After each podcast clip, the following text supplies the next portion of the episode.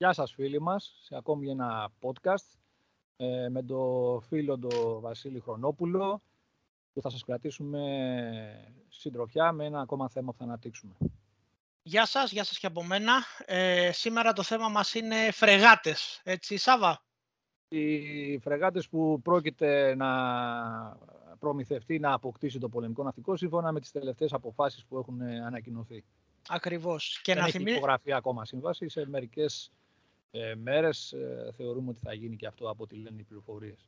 Ευχάριστο αυτό, ευχάριστα νέα. Και θα ήθελα σε αυτή τη στιγμή να θυμίσω ότι αν σας αρέσει η δουλειά μας εμένα και του Σάβα, θα σας παρακαλούσα να κάνετε like και subscribe στο κανάλι στο YouTube ή όπου αλλού ακούτε το podcast στο Google Podcast ή στο Spotify.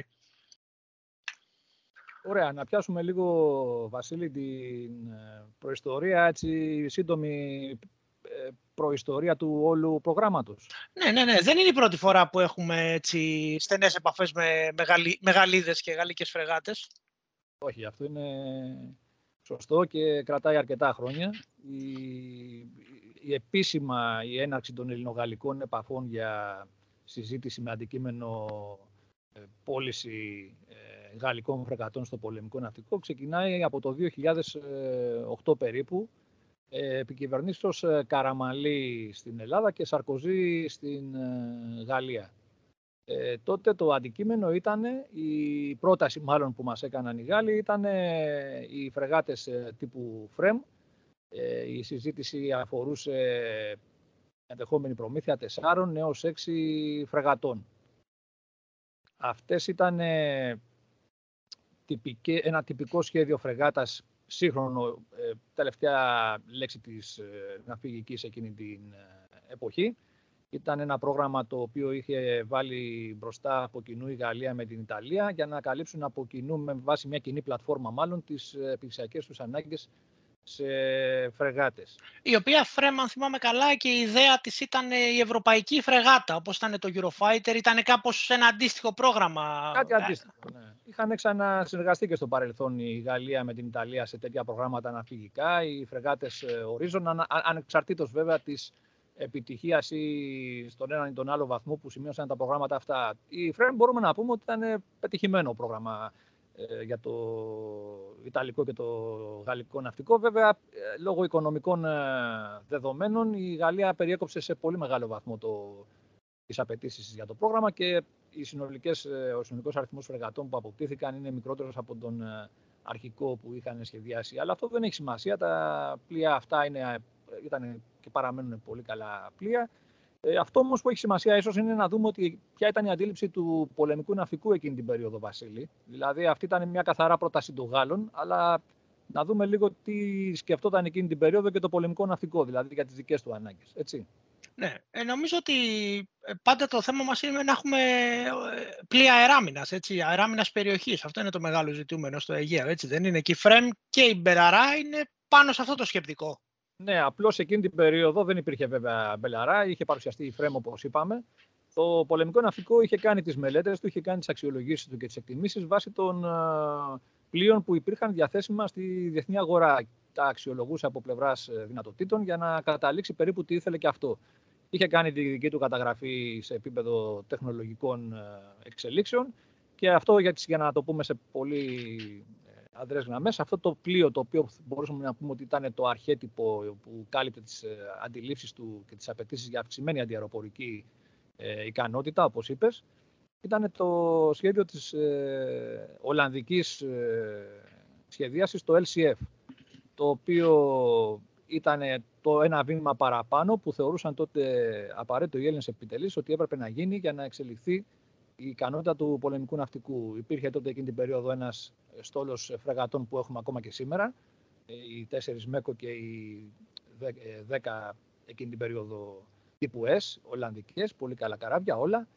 Και ήθελαν να γίνει το, ε, ήθελαν ένα βήμα παραπάνω να αυξηθούν οι δυνατότητες αντιαεροπορική άμυνα περιοχής.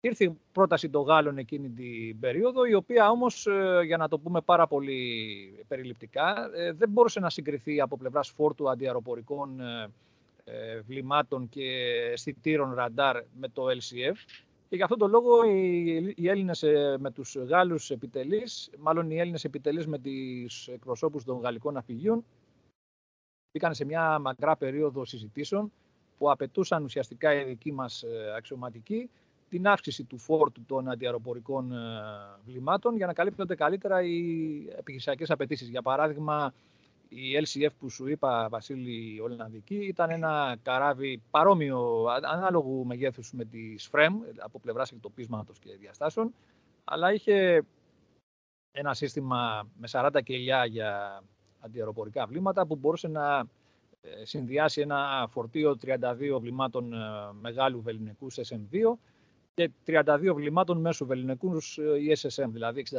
συνολικά βλήματα. Απέναντία οι απαιτήσεις του γαλλικού ναυτικού, όπως έβλεπε το γαλλικό ναυτικό της φρεγάτες της ΦΡΕΜ, δεν απαιτούσαν τόσο μεγάλο φόρτο αντιαεροπορικών βλημάτων. Με αποτέλεσμα το πολεμικό ναυτικό να ζητάει αναπροσαρμογή αυτών των δεδομένων και μια μίξη ε, για μεγαλύτερο συνολικό αριθμό αντιαεροπορικών ε, βλημάτων και μεγάλου βεληνικούς και μεσαίου βεληνικούς. Ε, σε γενικές γραμμές όμως τα πράγματα, όπως ξέρουμε όλοι, Βασίλη, δεν προχώρησαν λόγω των άσχημων οικονομικών δεδομένων που επικράτησαν από το 2010 και μετά για τη χώρα μας. Και όχι μόνο, παγκοσμίως. Φαντάζομαι και γι' αυτό η Γαλλία ακύρωσε τα, περίπου 10 απλία, έτσι. Ναι, απλώς εμείς μπήκαμε όμως στην περίοδο των μνημονίων, δηλαδή πάρα πολύ στενά περιθώρια πλέον για να κάνεις ε, οποιασδήποτε έτσι ενέργειες ε, σε επίπεδο αμυντικού σχεδιασμού και προμηθειών. ούτε, ανάσα, ούτε ανάσα θα έλεγα, όχι για αμυντικούς σχεδιασμούς. Ναι, κάναμε το κλασικό λάθος, νομίζω, Βασίλη, γιατί δεν είμαστε μια χώρα που δεν έχουμε απειλές. σα ίσα έχουμε πολύ έντονη απειλή. Απλώς ε, κάναμε το λάθος οι κυβερνήσεις ε, τότε να βρουν την εύκολη λύση από πού θα κόψουμε από τις αμυντικές δαπάνες. Με αποτέλεσμα, όταν αυτό το πράγμα κρατάει 10-15 χρόνια, μπορεί τυπικά να κράτησε 10 χρόνια, αλλά τύπος είχε κρατήσει πολύ περισσότερο, γιατί υπήρχε ε, μια προσπάθεια να συγκυρίσουν λίγο τα οικονομικά και οι αμυντικές δαπάνες ήταν το πρώτο θύμα. Το πρώτο θύμα. Ε, όπως καταλαβαίνουμε, η μακρά περίοδος τέτοιων δεδομένων οδηγεί σε μαρασμό, να το πούμε ευγενικά, των ενόπλων δυνάμεων και της αμυντικής ικανότητας γενικότερα. Ε, Τέλος πάντων, ε, ε, νομίζω ότι όλοι θυμόμαστε τα πρόσφατα, ε, μια από τις πρώτες ε, κινήσεις της ε, κυβέρνησης τώρα ήταν να ξεκινήσει κάποια προγράμματα προμήθειας ανταλλακτικών γιατί είχαν μείνει πολλά πράγματα πίσω με, με προβλήματα και αποτελέσματα στην επιχειρησιακή ετοιμότητα. Βέβαια, το, η αποκατάσταση υπαρχόντων οπλικών συστημάτων είναι το πρώτιστο και το αυτονόητο. Αρκεί να πέφτουν χρήματα. Και βέβαια η κυβέρνηση δεν έκανε μόνο αυτό, έκανε ένα συνολικό, μια συνολική προσπάθεια δυναμική και πρωτόγνωρη για τις ενόπλες δυνάμεις μετά από τόσο καιρό, όπως είπαμε, που οδηγεί σε αυτές τις εξελίξεις ευμενείς και για το πολεμικό ναυτικό. Το θέμα λοιπόν με τις φρεγάτες ενώ έσβησε με την περίπτωση των Φρέμπο όπως είπαμε επανήλθε αρκετά χρόνια αργότερα όταν ε, στις αρχές ε, του 2016 οι Γάλλοι προτείναν πλέον την, ε, τον νέο τύπου φρεγάτας ε, που παρουσίαζαν για το δικό τους ναυτικό, που εξέλισσαν για το πολεμικό τους ναυτικό, την λεγόμενη Μπελαρά, έτσι σαν έκδοση, σαν ονομασία εξαγωγής τέλος πάντων ενός μοντέλου. Ήταν μια μικρότερου μεγέθους φρεγάτα σε σχέση με τις FREMM, αλλά ε, σαφώς πολύ πιο εξελιγμένη από τεχνολογικής απόψεως. Δεν είναι, δεν είναι και τόσο μικρότερη, έτσι. Δηλαδή, ε, ας πούμε, το εκτόπισμά της είναι 6.000, ε, sorry, το, το εκτόπισμά της είναι 4.400 και της Frame ήταν... 4.000 τόνοι πες γενικά. Ε, και της Frame ήταν 6.000 ε, τόνοι, αλλά σε μέγεθος είναι 142 μέτρα με 122. Δηλαδή είναι ε, συγκρίσιμο ελαφρότερο, αλλά δεν είναι μικρό ας πούμε πλοίο. Δεν γιατί... Όχι, ε, μικρότερο είναι σαφώς μεγαλύτερο η φρεγάτα από τις υπάρχουσες που έχει σήμερα το πολεμικό ναυτικό, αλλά μικρότερη συγκριτικά με τη Frame. Αυτό όμως ανακλά και την ε, τεχνολογική πρόοδο της γαλλικής αμυντικής βιομηχανίας, η οποία προσφέρει ένα καράβι να το πούμε έτσι απλά, ε, αντιστοίχων δυνατοτήτων με τις ε, FREM.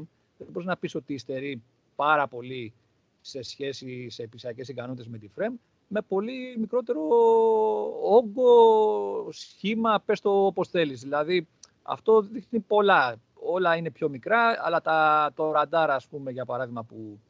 Το ραντάρ 360 που ποτέ δεν είναι ναι, εντυπωσιακό, λέει. Ναι, που είναι πολύ μεγάλων επιδόσεων, μπορεί και χωράει σε αυτό το, να το πω έτσι, το, το πλοίο, σε αυτό το σχέδιο. Και επίσης, προσωπική μου άποψη, εντάξει, εγώ είμαι πεζός και βρωμοπόδαρος πεζός, δεν έχω ιδέα από όλα αυτά, ε, το, τι γίνεται στο μπλε νερό. Ε, μπορώ να πω η Μπελαρά μ' αρέσει πολύ περισσότερο από ότι μ' αρέσει η FREMM οπτικά. Είναι έτσι ωραίο, ωραίο σκάρι, ας πούμε. Εγώ έχω εντελώς διαφορετική άποψη. Το Α, όχι. Αλλά αυτά θα, είναι διαφωνή, θα διαφωνήσω και θα σου, θα, θα διαφωνήσω και θα σου πω και κάτι και θα σου πω και κάτι που θα, που θα σ' αρέσει, ότι ξέρεις ότι την παίρνουμε με την έκδοση με ανεστραμμένη πλώρη, την οποία ανεστραμμένη πλώρη έχει και το Αβέροφ, οπότε είναι έτσι και λίγο σημειολογικό. Ναι. Εντάξει, αυτό είναι κάτι σημειολογικό. Εγώ δεν αποδίδω ιδιαίτερη σημασία σε αυτά τα πράγματα. Ε, οπτικά δεν με συγκινεί ιδιαίτερα, αλλά δεν έχει σημασία αυτό το πράγμα. Όχι, προφανώς το. Μιλάμε για πολεμικές μηχανές, δεν μιλάμε για κρουαζιερόπλια, έτσι. Προφανώς, προφανώς. Είναι θέμα το, το, τι αποτελέσματα και τι ικανότητες έχει. Αλλά απλώς λέω ότι και οπτικά ναι. εμένα, εμένα προσωπικά δεν με χαλάει, ας πούμε. Ναι, ναι.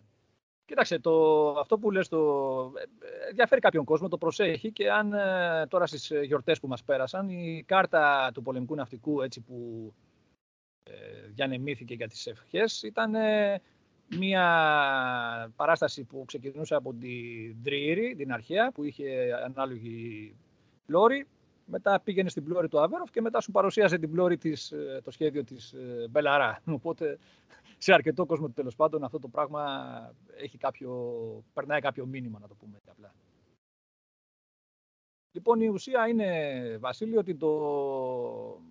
μετά από δύο χρόνια περίπου, γιατί στα τέλη του 17, το Νοέμβριο του 17, ε, γίνεται μια συνάντηση ε, της ελληνογαλλικής, ε, συνεδρίαση μάλλον, όχι συνάντηση, της Μικτής Ελληνογαλλικής Επιτροπής Αμυντικοτεχνικής Συνεργασίας στο Παρίσι, όπου εκεί πέρα πλέον ε, οι Γάλλοι κατέθεσαν επίσημα πρόταση ε, για να πάρουμε να αγοράσουμε τις ε, Μπελαρά.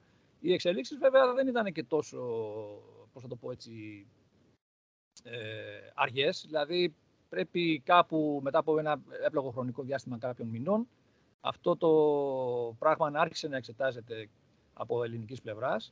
Με αποτέλεσμα, θα θυμάσαι φαντάζομαι τότε τον Απρίλιο του 2018, που είχε εμφανιστεί εντελώς έτσι σε ανύποπτο χρόνο που λέμε, χωρίς να έχει ακουστεί κάτι ιδιαίτερο. Ο τότε αναπληρωτής Υπουργός Εθνικής Άμυνας, ο Φώτης Κουβέλης, και είχε κάνει λόγο για. Για την ενοικίαση. Το θυμάσαι; Ναι, ναι, το θυμάμαι. Την ενοικίωση των ε, ΦΡΕΜ και έχει γίνει τότε μεγάλο θέμα. Και... δύο ΦΡΕΜ, ναι, ναι.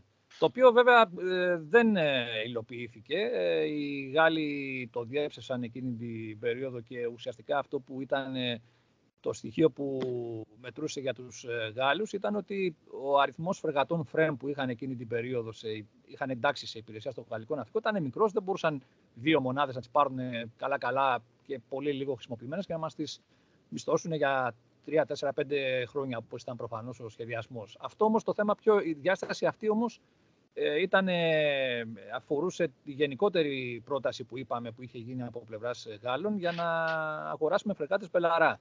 Οπότε σε κάποιο στάδιο φαίνεται η δική μας πλευρά ζήτησε ότι ενδιάμεσα μέχρι να ε, παραγγείλουμε, να υπογράψουμε για τις φρεγάτες αυτές και να τις παραλάβουμε θέλουμε να έχουμε ενοικίαση, μίσθωση, δύο φρέμ.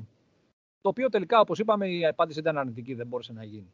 Ε, τον ίδιο μήνα όμως, εκεί τον Απρίλιο του 2018, έγινε και η τυπική, ας το πούμε έτσι, έγκριση, όχι έγκριση, το Ανώτατο Ναυτικό Συμβούλιο ε, ενέκρινε την καταλληλότητα αυτών των ε, προτινόμενων πλοίων από τους Γάλλους, ότι μπορούσαν να καλύψουν τις επιχειρησιακές τους ε, ανάγκες και να συνεχιστούν ε, οι συναντήσεις και οι διαπραγματεύσεις. Δηλαδή είναι κάτι τυπικό μεν, αλλά ε, υπαρκτό ένα ουσιαστικό βήμα ας πούμε, για να συνεχιστούν οι όποιες συζητήσεις. Αυτό οδήγησε μετά, όπως ε, ξέρουμε, στην έναρξη διαπραγματεύσεων, μετά από κάποιους μήνες πάλι, με την ε, Naval Group, την γαλλική βιομηχανία, να έρχεται να παρουσιάζει τα σχέδιά της και πιθανά σχέδια τεχνικής συμφωνίας για να γίνει μια ε, υπογραφή σύμβασης. Αυτά δεν μπορούμε να πούμε ότι προχωρούσαν και με πολύ γρήγορους ρυθμούς, γιατί υπήρχε και η οικονομική στενότητα. Το όλο πρόγραμμα ήταν δεδομένο ότι δεν ήταν χαμηλού κόστους και γι' αυτό ίσως και εκείνη την περίοδο η συζήτηση αφορούσε δύο μόνο φρεγάτες, Βασίλη. Ναι, ναι, ε, νομίζω ότι έχουμε, ήμασταν τυχεροί γιατί μην ξεχνάμε ότι η προσφορά που γίνεται τώρα έρχεται και στα απόνερα του, της ακύρωσης των πυρηνικών των υποβρυχίων από την Αυστραλία, έτσι. Οπότε δεν είναι μόνο οικονομική στενότητα που είχαμε και εμείς και ότι τα ναι. πράγματα με τον χρόνο φτιάξανε λίγο, είναι και ότι θέλουν να καλύψουν λίγο τη ζημιά, να το πούμε έτσι. Αυτό ήταν σίγουρα μια υπόθεση, θα το αναλύσουμε και παρακάτω νομίζω στη συζήτηση που επηρέασε. Αλλά από την άλλη, το πρώτο ήταν ότι η ελληνική κυβέρνηση, η κυβέρνηση δηλαδή, Μητσοτάκη, αποφάσισε ότι πρέπει να δοθούν χρήματα για την άμυνα. Δηλαδή, αυτό ήταν ουσιώδες στοιχείο για ε, έναρξη, μάλλον ε, όχι έναρξη, για ουσιαστική πλέον συζήτηση στο πρόγραμμα φρεγατών. Και αυτό το πράγμα το οποίο όχι κολλησιεργούσε, να το πούμε ότι δεν πήγαινε και με πολύ γρήγορους ρυθμούς, γιατί ε, δεν υπήρχαν χρήματα αφενός. Ε, από ένα σημείο και μετά, με την κυβερνητική αλλαγή που γίνεται τον Ιούλιο του 2019 και την ε, προσπάθεια από το 2020 ουσιαστικά που αποφασίστηκε η, αύξηση, η σοβαρή αύξηση του αμυντικού προϋπολογισμού και των δαπανών για εξοπλιστικά προγράμματα, τότε πλέον αρχίζει μια ουσιαστική, νομίζω, συζήτηση, πιο ουσιαστική συζήτηση για το πρόγραμμα με τις ε, Μπελαρά. Και το είναι ενδεικτικό ότι αμέσως μετά την κυβερνητική αλλαγή το, οι Γάλλοι ζητούσαν ε, στο μεταξύ ένα τυπικό, μια τυπική επιστολή εκδήλωσης ενδιαφέροντος για να μπορούν να απαντήσουν ε, όσον αφορά οικονομικά, στα οικονομικά δεδομένα. Επίσημα. Ναι, με ένα επίσημο, μια επίσημη απάντηση, όπως γίνονται κάποιες διαδικασίες σε αυτά ναι, τα αυτό πράγματα. Δεν ήταν, δεν ήταν δεσμευτικό. Δηλαδή, η, επιστολή letter of, η αποστολή letter of intent δεν ε, δεσμεύει καμία χώρα. Απλώς εκδηλώνει ενδιαφέρον στην άλλη πλευρά, εκδηλώνει επίσημα το ενδιαφέρον της στην άλλη Ακριβώς. πλευρά, η άλλη πλευρά να μπορεί να σου παρουσιάσει με επίσημο τρόπο τα δεδομένα της, τα στοιχεία της και τις προτάσεις της. Και τις τιμές που έχει για σένα, να το ναι, πούμε έτσι με λίγα ναι, λόγια. Ότι εσείς, εσείς, ε, εσείς χρειάζεστε αυτά, εμείς τα κοστολογούμε τόσο, όλα αυτά τα οποία ναι. γίνονται σε κάθε ανάλογη συνδιαλλαγή. Ναι, αυτό τώρα πάλι ξεκίνησε λοιπόν πάλι μια συζήτηση για τη Μπελαρά όσον αφορά την ε, διαμόρφωση που επιθυμούσε το πολεμικό ναυτικό. Γιατί εδώ πέρα πρέπει να πούμε ότι όπως και στην περίπτωση των φρεγατών ε, τύπου FREMM, οι Γάλλοι, το γαλλικό ναυτικό έχει μια άλλη αντίληψη εξοπλισμού των ε, πλοίων τους και των, των φρεγατών, των κυρίων μονάδων ε, κρούσεως δηλαδή, από το πολεμικό ναυτικό. Δηλαδή το γαλλικό ναυτικό ε, έχει ένα αεροπλανοφόρο και μπορούμε να πούμε ότι υπάρχει μια αντίληψη επιχειρήσεων με μια δύναμη μάλλον αυτό που ονομάζουν ε, ομάδα μάχης αεροπλανοφόρου. Το οποίο συνοδεύεται... Carrier Strike Group, όπως έχουν οι Αμερικάνοι, το οποίο συνοδεύεται ναι. από διάφορα πλοία, τα οποία ε, συμπληρώνουν στην ουσία και βοηθάνε τη, τη, στην ουσία την πτέρυγα μάχης που έχει πάνω το αεροπλανοφόρο. Σωστά. Όμως επειδή το αεροπλανοφόρο έχει αεροπορική δύναμη μαχητικών ικανή και για μεγάλες αποστάσεις, αυτό οδηγεί τους Γάλλους σε συντηρητικά επίπεδα εξοπλισμού των ε, φρεγατών τους και των αντιτορπιλικών, με αποτέλεσμα οι, οι τύπου φρέμοι, οι οποίες ήταν ούτως ή άλλως ε, φρεγάτες γενικής ε, πολλαπλού ρόλου, ε, να έχουν μόνο 16 βλήματα αντιαεροπορικά μεγάλου βεληνικούς ή ανάλογα συνδυασμό με μεσαίου. Αυτό φυσικά δεν κάλυπτε τις απαιτήσεις του πολεμικού ναυτικού. Το, εδώ να κάνουμε μια παρένθεση να πούμε ότι στο τέλος οι Γάλλοι παρήγγειλαν και μια έκδοση φρέμ αυξημένων αντιαεροπορικών δυνατοτήτων με περισσότερα με 32 κελιά πλημάτων. Ε, αυτό όμως ε, δείχνει ότι ουσιαστικά η, η, η πρόθεση, οι απαιτήσεις του πολεμικού ναυτικού ήταν πιο απαιτητικές, πιο αυστηρές, όπως θέλει να το ονομάσει κανείς, στο βασικό κριτήριο ισχύως ε, του υπό εξέταση αντικειμένου. Δηλαδή, το ότι εγώ θέλω από τις φρεγάτες που θα πάρω αυξημένες δυνατότητες αντιαεροπορικής ε, άμυνας.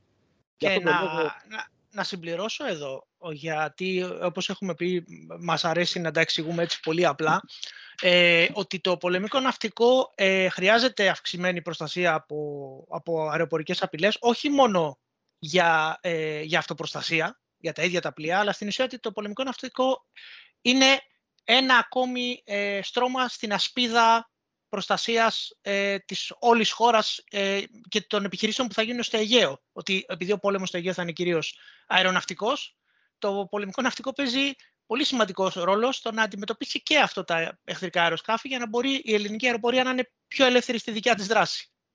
Αυτό, είναι το... Σίγουρα, Βασίλη, έχει μία βάση, αλλά εγώ προσωπικά δεν θεωρώ ότι είναι το πρώτιστο. Για ποιο λόγο, γιατί ούτως ή άλλως ε, μία φρεγάτα έχει ένα πεπερασμένο αριθμό βλημάτων.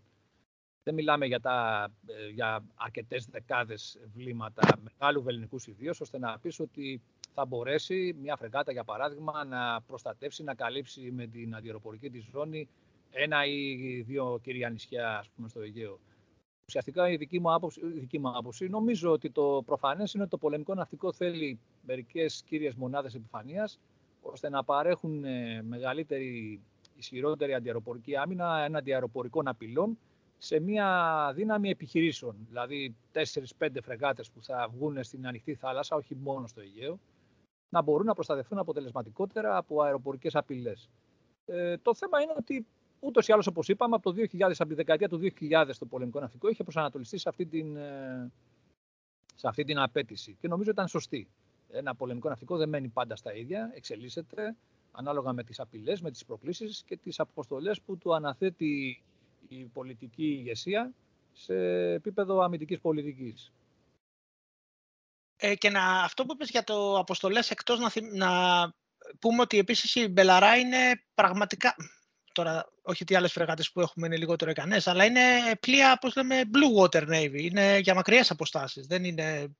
Όχι, μπορούν, εντάξει, δεν, δεν, εννοείται ότι είναι πολύ σαφώς ανώτερα καράβια σε σχέση με τα υπάρχοντα, ε, δεν, δεν τίθεται καμία σύγκριση νομίζω. Ε, δεν, ε, εμείς δεν, όταν λέμε Blue Water Navy δεν θα πάμε να επιχειρήσουμε στον Ατλαντικό, έτσι, δηλαδή, ούτε στον Ειρηνικό. Ναι, δεν... Ε, για εμάς το Blue Water Navy υλοποιείται στην περιοχή, να το πούμε έτσι, της Ανατολικής Μεσογείου. Ακριβώς. Δηλαδή, Κύπρος είναι περιοχή εθνικού ενδιαφέροντος, έτσι. Και η θάλασσα, ή τουλάχιστον το κομμάτι το ανοιχτό μεταξύ Κρήτης, να το πολύ γενικά, μέχρι Κύπρο, απαιτεί αυξημένες ε, δυνατότητες σε οποιοδήποτε στόλο θελήσει να επιχειρήσει εκεί. Ε, για να μπορέσει να επιβιώσει όχι μόνο από, τον αντίπαλο, από την απειλή των αντιπάλων ε, ναυτικών μονάδων, αλλά και την αεροπορική απειλή του αντιπάλου. Οπότε μια αντιαεροπορική ομπρέλα καλύτερη, ενισχυμένη, με περισσότερο βεληνικές, είναι κρίσιμο στοιχείο μιας τέτοιας, μιας τέτοιας δύναμης σε αυτό το επίπεδο να ξαναγυρίσουμε λίγο στις διαδικασίες όμως, ε, Βασίλη, και να τα, ε, ξανα, να τα προσεγγίσουμε πάλι τα υπηρεσιακά λίγο πιο αναλυτικά αργότερα, έτσι δεν είναι; Ε, ναι, ναι, ναι, εντάξει, απλά το ιστορικό σε γενικές γραμμές. Το...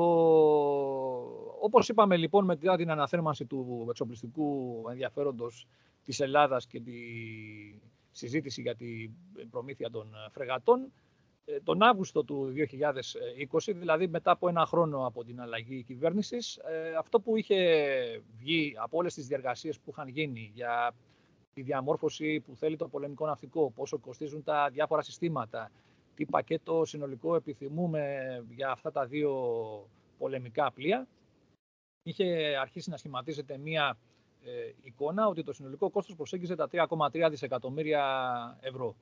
Η κυβέρνηση τότε, μάλλον ε, ο Πρωθυπουργός βγήκε τον ε, επόμενο μήνα, το Σεπτέμβριο, με αφορμή την έκθεση της Θεσσαλονίκης, ε, όπως θα θυμάσαι. Και τότε, χωρίς να υπάρχει κάποια ιδιαίτερη, να έχει δοθεί ιδιαίτερη προειδέαση στο, από πλευράς πληροφοριών στα διάφορα μέσα, ο Πρωθυπουργός μίλησε. Ήταν τότε που ανακοίνησε την επίγουσα προμήθεια των 18 Ραφάλ. Ακριβώς. Αλλά μαζί για την πολεμική αεροπορία τότε έκανε για πρώτη φορά λόγο για, τη, για πρόγραμμα προμήθειας τεσσάρων φρεγατών πλέον, τις οποίες όμως προσδιορίσε ως πολλαπλού ρόλου. Αυτό ήταν μια σαφής διαφοροποίηση, αφενός στο ποσοτικό κομμάτι, μιλούσε για τέσσερις φρεγάτες, όχι για δύο, αλλά και διαφορετικής ταυτότητας. Δηλαδή δεν μιλούσε για αυξημένων αδιαεροπορικών δυνατοτήτων, αλλά πολλαπλούς ρόλους. Δηλαδή ένα σκαλοπάτι πιο κάτω. Να, να μην το πούμε υποδέστερες, ένα σκαλοπάτι πιο κάτω. Δεν θα είχαν αυτή τη δυνατότητα τα, οι φρεγάτες αυτές να εκτοξεύσουν βλήματα. Ναι, όταν λες πολλαπλούς ρόλους ουσιαστικά, ε, λες ότι δεν έχει τόσα βλήματα για να κάνει αντιεροπορικό ρόλο. Δεν, ακριβώς, δεν δίνει έμφαση. Είναι, είναι πιο γενική, γενικός ο εξοπλισμός της που σημαίνει λιγότερο από όλα, να το πούμε έτσι. Ναι. Αυτό τότε βέβαια υπήρχαν ε, σαφείς ε, δηλώσεις, ε, ενέργειες σε πολιτικό επίπεδο που οδηγούσαν σαφώς στην υπόθεση ότι η συγκεκριμένη εξέλιξη φωτογράφιζε ή ήταν,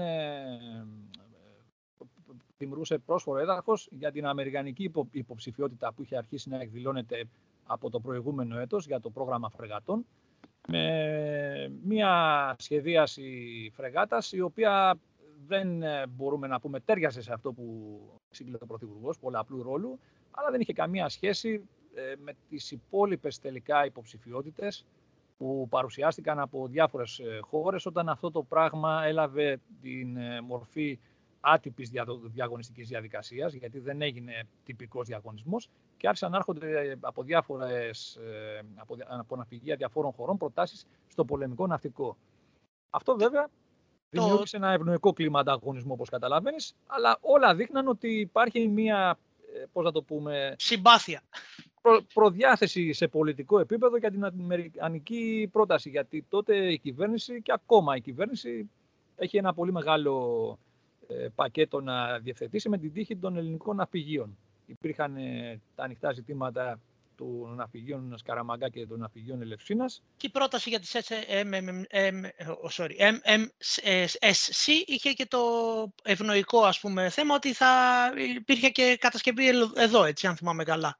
Ναι, τότε είχε συνδυαστεί η πρόταση της εταιρείας ε, με την εκδήλωση ενδιαφέροντος ε, από αμερικανική εταιρεία να επενδύσει στα ναυπηγεία Ελευσίνος και όπως καταλαβαίνουμε ήταν αυτονόητο ότι είχε τεθεί σαν όρο σε πολιτικό επίπεδο ότι για να γίνει αυτή η επένδυση που απαιτούσε όμως την ε, συνδρομή, τη βοήθεια του κρατικού ταμείου επενδύσεων των Ηνωμένων Πολιτειών Αμερικής, δηλαδή δεν θα έρχονταν μόνος του επιχειρηματίας να κάνει αυτή την κίνηση στα αναπηγεία Ελευσίνας, θα υπήρχε κρατική υποστήριξη. Αυτό δημιουργούσε την ε, απέτηση που προέβαλαν οι Αμερικανοί ότι για να γίνει αυτή η κίνηση από πλευράς μας, που έχει μεγάλη σημασία για την ελληνική οικονομία γενικότερα, θέλουμε, θα θέλαμε ε, το πρόγραμμα φρεγατών να το αναλάβει η Αμερικανική εταιρεία.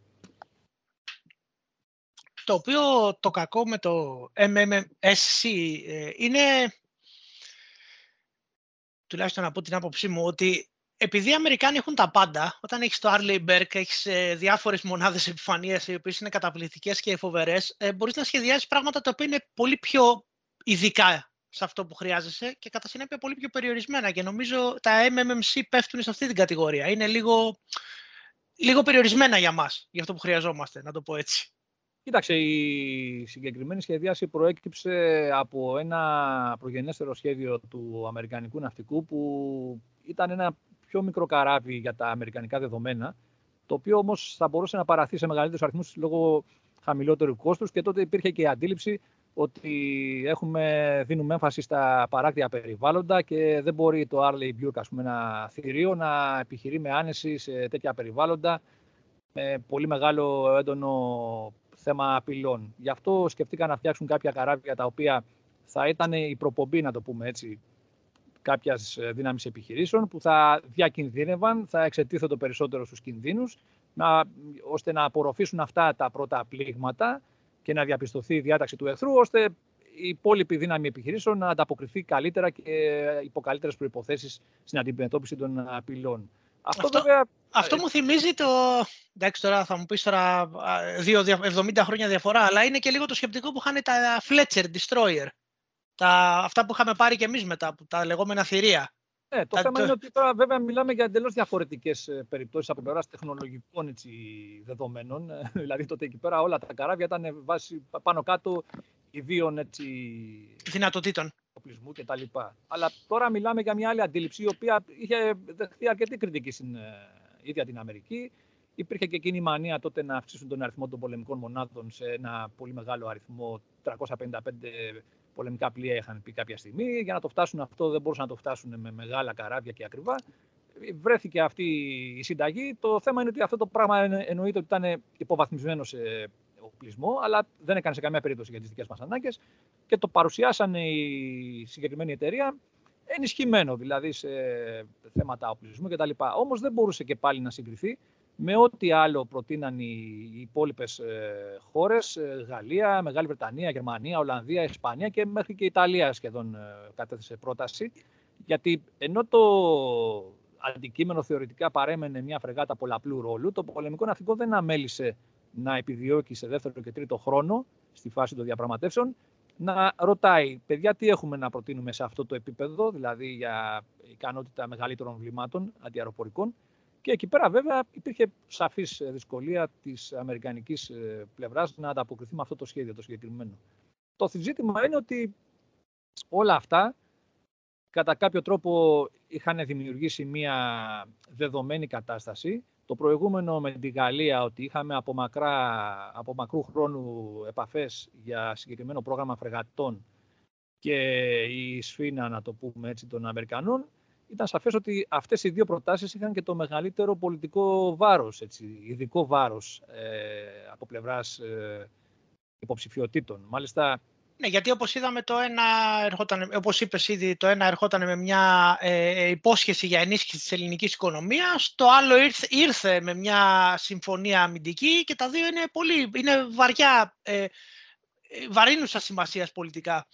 Ναι, το ζήτημα είναι ότι ανεξαρτήτως της κατάταξης που είχε κάνει το πολεμικό ναυτικό αυστηρά με τα δικά του κριτήρια, τα επιχειρησιακά, όσον αφορά τις ε, δυνατότητες των πολεμικών ε, πλοίων που προτείνει κάθε πλευρά, ε, ήταν σαφές ότι είχε μάλιστα κάποια στιγμή και ο Σύμβουλος Εθνικής Ασφαλείας του Πρωθυπουργού είχε μιλήσει σε κάποια δημόσια τοποθέτηση ότι αυτονόητα ε, η γεωπολιτική βαρύτητα που συνοδεύει τις υποψηφιότητες ε, μεταξύ των φρεγατών είναι αυτή των ε, Ηνωμένων Πολιτειών Αμερικής και της Γαλλίας. Δηλαδή δεν νομίζω ότι ήταν κάτι κρυφό αυτό το πράγμα. Οι υπόλοιπες ε, υποψηφιότητες, όσο καλές και αν ήταν, ε, αυτομάτως υστερούσαν σε αυτό το επίπεδο, το πολιτικό βάρος. Ναι, γιατί θα ήταν, θα, θα ήταν μια απλή προμήθεια εξοπλισμού. Πάρτε τα, πάρτε και τα ανταλλακτικά. Γεια σας, καλή σας μέρα, ας πούμε. Ναι, κάποια στιγμή ε, δεν ήταν απόλυτος έτσι, αλλά γιατί και αυτοί προτείνανε να φύγει στην Ελλάδα κτλ. Αλλά δεν είχαν να καταθέσουν συνοδευτική πρόταση με επένδυση και στα ναυπηγεία. Δηλαδή, οι Ολλανδοί λέγανε ελάτε με, με, πάρα πολύ καλό καράβι και ουσιαστικά ήταν και η πρώτη προτίμηση του πολεμικού ναυτικού. Λέγανε να φτιάξουμε τις φρεγάτες στα ναυπηγεία σας. Αλλά δεν είπαν ότι θα επενδύσουμε εμείς αυτά τα ναυπηγεία. Οπότε αυτομάτως ετίθετο ένα ζήτημα εκεί πέρα. Ε, ο Πρωθυπουργός ε, από νωρίς έβγαλε εκτός την υποψηφιότητα τη μία υποψηφιότητα της Γερμανίας και την Ισπανική υποψηφιότητα για πολιτικούς λόγους ε, κυρίως. Ε, το ε, ζήτημα είναι όμως ότι η επιλογή τελικά ε, έγινε μέσα από μια καραμπόλα διεθνή αυτή που ανέφερες στην αρχή. Με τα υποβρύχια τα οποία η Αυστραλία λόγω του κινδύνου της Κίνας προτίμησε να προμηθευτεί πυρηνικά υποβρύχια από την Αμερική και όχι τα γαλλικά τα οποία είχε παραγγείλει. Ναι, ναι. Το... Όλη αυτή η γεωπολιτική καραμπόλα ε, ήρθε και ευνόησε κατά κάποιο τρόπο το πολεμικό ναυτικό, μάλλον γενικότερα, ε, γιατί δημιουργήθηκε, όπως είναι φυσικό, μια ένταση μεταξύ Ουάσιγκτον και Παρισίου. Οι Γάλλοι δυσαρεστήθηκαν πάρα πολύ, έγιναν ε, επαφές σε ανώτατο πολιτικό επίπεδο μεταξύ Προέδρου Μακρόν και Biden, ώστε να δοθούν εξηγήσεις. Οι Αμερικανοί προσπαθούσαν να μαλακώσουν την κατάσταση. Οι Γάλλοι, όσον αφορά τα δικά τους συμφέροντα, ήταν φυσιολογικό να, να επιδιώκουν να παρουσιάσουν, να μεγαλοποιήσουν την δυσαρέσκειά τους από αυτή την εξέλιξη και εκεί πέρα κάπου, όπως λένε και γαλλικές, γαλλικά μέσα ενημέρωσης που κάλυπταν τα, τις εξελίξεις, εκεί έγινε αυτό που λέει χαρακτηριστικά που έγραψε η La Tribune, ότι ο πρόεδρος Μακρόν εκείνη τη στιγμή έκανε άλμα και πιάσε την μπάλα στον αέρα. αφορμή δηλαδή την, ε, το ανοιχτό θέμα της ε, ελληνικής, ε, του ελληνικού διαγωνισμού για τις φρεγάτες. Εκεί πέρα υπάρχουν σαφείς αναφορές ότι μετά τις επικοινωνία, την επικοινωνία Μακρόν-Biden όπου οι Αμερικανοί έδωσαν διαβεβαιώσεις ότι τέλος πάντων δεν έχουν ε, ε, διάθεση να δυσαρεστήσουν περισσότερο το Παρίσι σε όλη τους την σχέση συνολικά σαν δύο ε, χώρες και δεσμεύτηκαν και οι δύο πλευρές να δημιουργήσουν ένα κλίμα αποκατάστασης της εμπιστοσύνης. Των σχέσεων. Και των σχέσεων. Ναι, όχι των σχέσεων. Δεν θα διαταραχθούν οι σχέσεις, αλλά η εμπιστοσύνη σαν μια γενικότερη έτσι, έννοια ότι δεν θα μου βάλεις στις άλλες και τέτοια πράγματα. Ε, τότε λοιπόν ε, φαίνεται καθαρά ότι οι Γάλλοι διέβλεψαν και ο πρόεδρος Μακρόν προσωπικά φαντάζομαι την ευκαιρία αυτή ότι εδώ έχουμε και το θέμα με τους Έλληνες είναι ευκαιρία να το κλείσουμε και να πάρουμε τη μπουκιά από το στόμα των Αμερικανών στην ε, ελληνική περίπτωση. Εκεί λοιπόν, 25 ε, και 26, αυτό το σκηνικό με το Άκους έγινε περί τα μέσα Σεπτεμβρίου, Σεπτεμβρίου του 2021, ναι. έτσι. Ναι, ναι, ναι ακριβώς. 20, ε, αρχές 15, αυτό που το τηλεφώνημα... Νομίζω εκεί ανακοινώθηκε κάπου και έγινε ο πανικός γενικότερα. Το, τηλεφών, το τηλεφώνημα που λες έγινε στις 22, οπότε... 22, ναι, ναι. Ε, αυτό, ε, αυτό δηλαδή μερικά από μια, κάπου κάμια εβδομάδα μετά μιλήσανε οι επικεφαλείς, ε, ο πρόεδρος Μακρόν με τον πρόεδρο Biden και μετά 25 και 26 Σεπτεμβρίου, αφού προφανώς έχει ενημερωθεί, έχει προειδεαστεί η ελληνική πλευρά, συναντιούνται εκπρόσωποι των δύο πλευρών Έλληνας και Γάλλοι στο Παρίσι και εκεί πέρα υπάρχει η σαφής πολιτική πίεση ότι παιδιά έχουμε αυτό το, το παράθυρο ευκαιρίας, να το πούμε έτσι, και πρέπει να κλείσουμε την υπόθεση. Οι δύο πλευρές ε, ε είδαν ότι τα πράγματα μπορούν να εξελιχθούν χωρίς αντιδράσεις και παράπλευρες απώλειες ε, όσον αφορά τις σχέσεις με τη ΣΥΠΑ. Και εκεί πέρα νομίζω πολύ σωστά ο Έλληνας Πρωθυπουργός ε, δέχτηκε να γίνει αυτή η στροφή, η σαφής και να επιλεγεί η, η γαλλική πρόταση. Οι, οι συζητήσεις που γίνανε εκεί λοιπόν, ενώ ε, ο Πρωθυπουργός είχε εξαγγείλει πρόγραμμα τεσσάρων φρεγατών, ε, υπήρχε σαφώς ένα ζήτημα με το κόστος και γι' αυτό στο τέλος η συμφωνία που ανακοινώθηκε ήταν αγορά η προμήθεια τριών φρεγατών με δικαίωμα προαιρέσεως ε, για μία επιπλέον. Ωστόσο, οι Γάλλοι έκαναν μια καλή νομίζω κίνηση. Εκεί πέρα πρότειναν ότι αντί να πάρετε την τέταρτη φρεγάτα, με κόστος ανάλογο, αντίστοιχο, μπορούμε να σας προμηθεύσουμε τρεις κορβέτες. Ναι. Ή πάλι με, μια, με δικαίωμα προαιρέσεως ε, μιας επιπλέον τετάρτης. Και πάνω σε αυτό υπεγράφει ένα μνημόνιο, μια συμφωνία για τις... Ε, μην τη, λες, μην τη λες αυτή τη λέξη, θα τρομάξουμε τους ακροατές. Ποια; Το μνημόνιο. Ναι, σωστό. Για όσοι είναι ευαίσθητοι ακόμα. Ε. Έτσι, έτσι. Είναι, νομίζω, θα είμαστε, είμαστε όλοι ευαίσθητοι. Εγώ είμαι ευαίσθητος που έχω φύγει από τη χώρα. Και είμαι ναι. ακόμη. Ναι, σωστό. Λοιπόν, ε, τέλος πάντων, υπογράφεται μια συμφωνία η οποία αφορούσε καθαρά όμως τις ε, φρεγάτες. Δηλαδή, τρεις ε, φρεγάτες ε, για το πολεμικό ναυτικό με δικαίωμα μιας ε, ακόμη. Η συμφωνία επιτεύχθηκε 27 Σεπτεμβρίου και από ό,τι έχουν ανακοινώσει έκτοτε οι δικοί μας, ε, οι δικοί μας ε, εκπρόσωποι, οι δικοί μας αξιωματούχοι, το κόστος για αυτές τις τρεις φρεγάτες είναι 3 δισεκατομμύρια κοντά.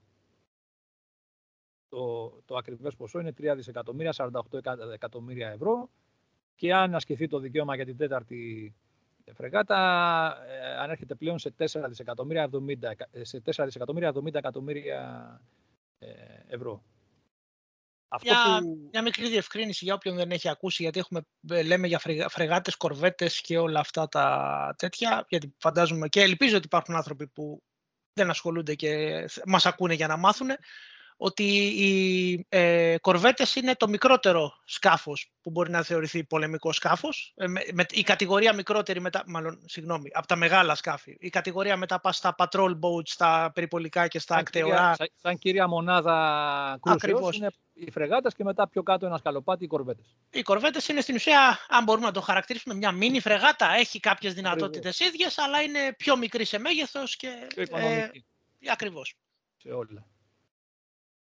Τέλος πάντων, αυτό που πρέπει να πούμε όμως εδώ πέρα είναι ότι η απόφαση για την επιλογή της γαλλικής φρεγάτας ε, δεν σημαίνει ότι οι Γάλλοι είχαν καλύψει στο μεταξύ τις απαιτήσεις απολύτως που είχε το πολεμικό ναυτικό. Δηλαδή, το πολεμικό ναυτικό είχε αρκετές απαιτήσεις ε, διαφοροποιήσεως της διαμόρφωσης των πλοίων, ώστε να καλύπτουν τις δικές τους ανάγκες με αποτέλεσμα από το 2020 που είχε γίνει εκείνη η διακοπή της διαδικασίας για, τα, για τις δύο φρεγάτες, όπως είπαμε, Ε, μέχρι τον Σεπτέμβριο του 2021 που ερχόμαστε πλέον στην ε, συμφωνία, η, το όλο πακέτο που περιλαμβάνεται πλέον στην ε, συμφωνία είναι αρκετά διαφορετικό με την έννοια ότι έχουν μείνει κάποια πράγματα εκτός ώστε προφανώς να συγκρατηθεί το κόστος. Γιατί το κόστος ήταν, εξακολουθεί να παραμένει ένας κρίσιμος παράγοντας και θα μπορούσε να συγκρατηθεί προφανώς με κάποιες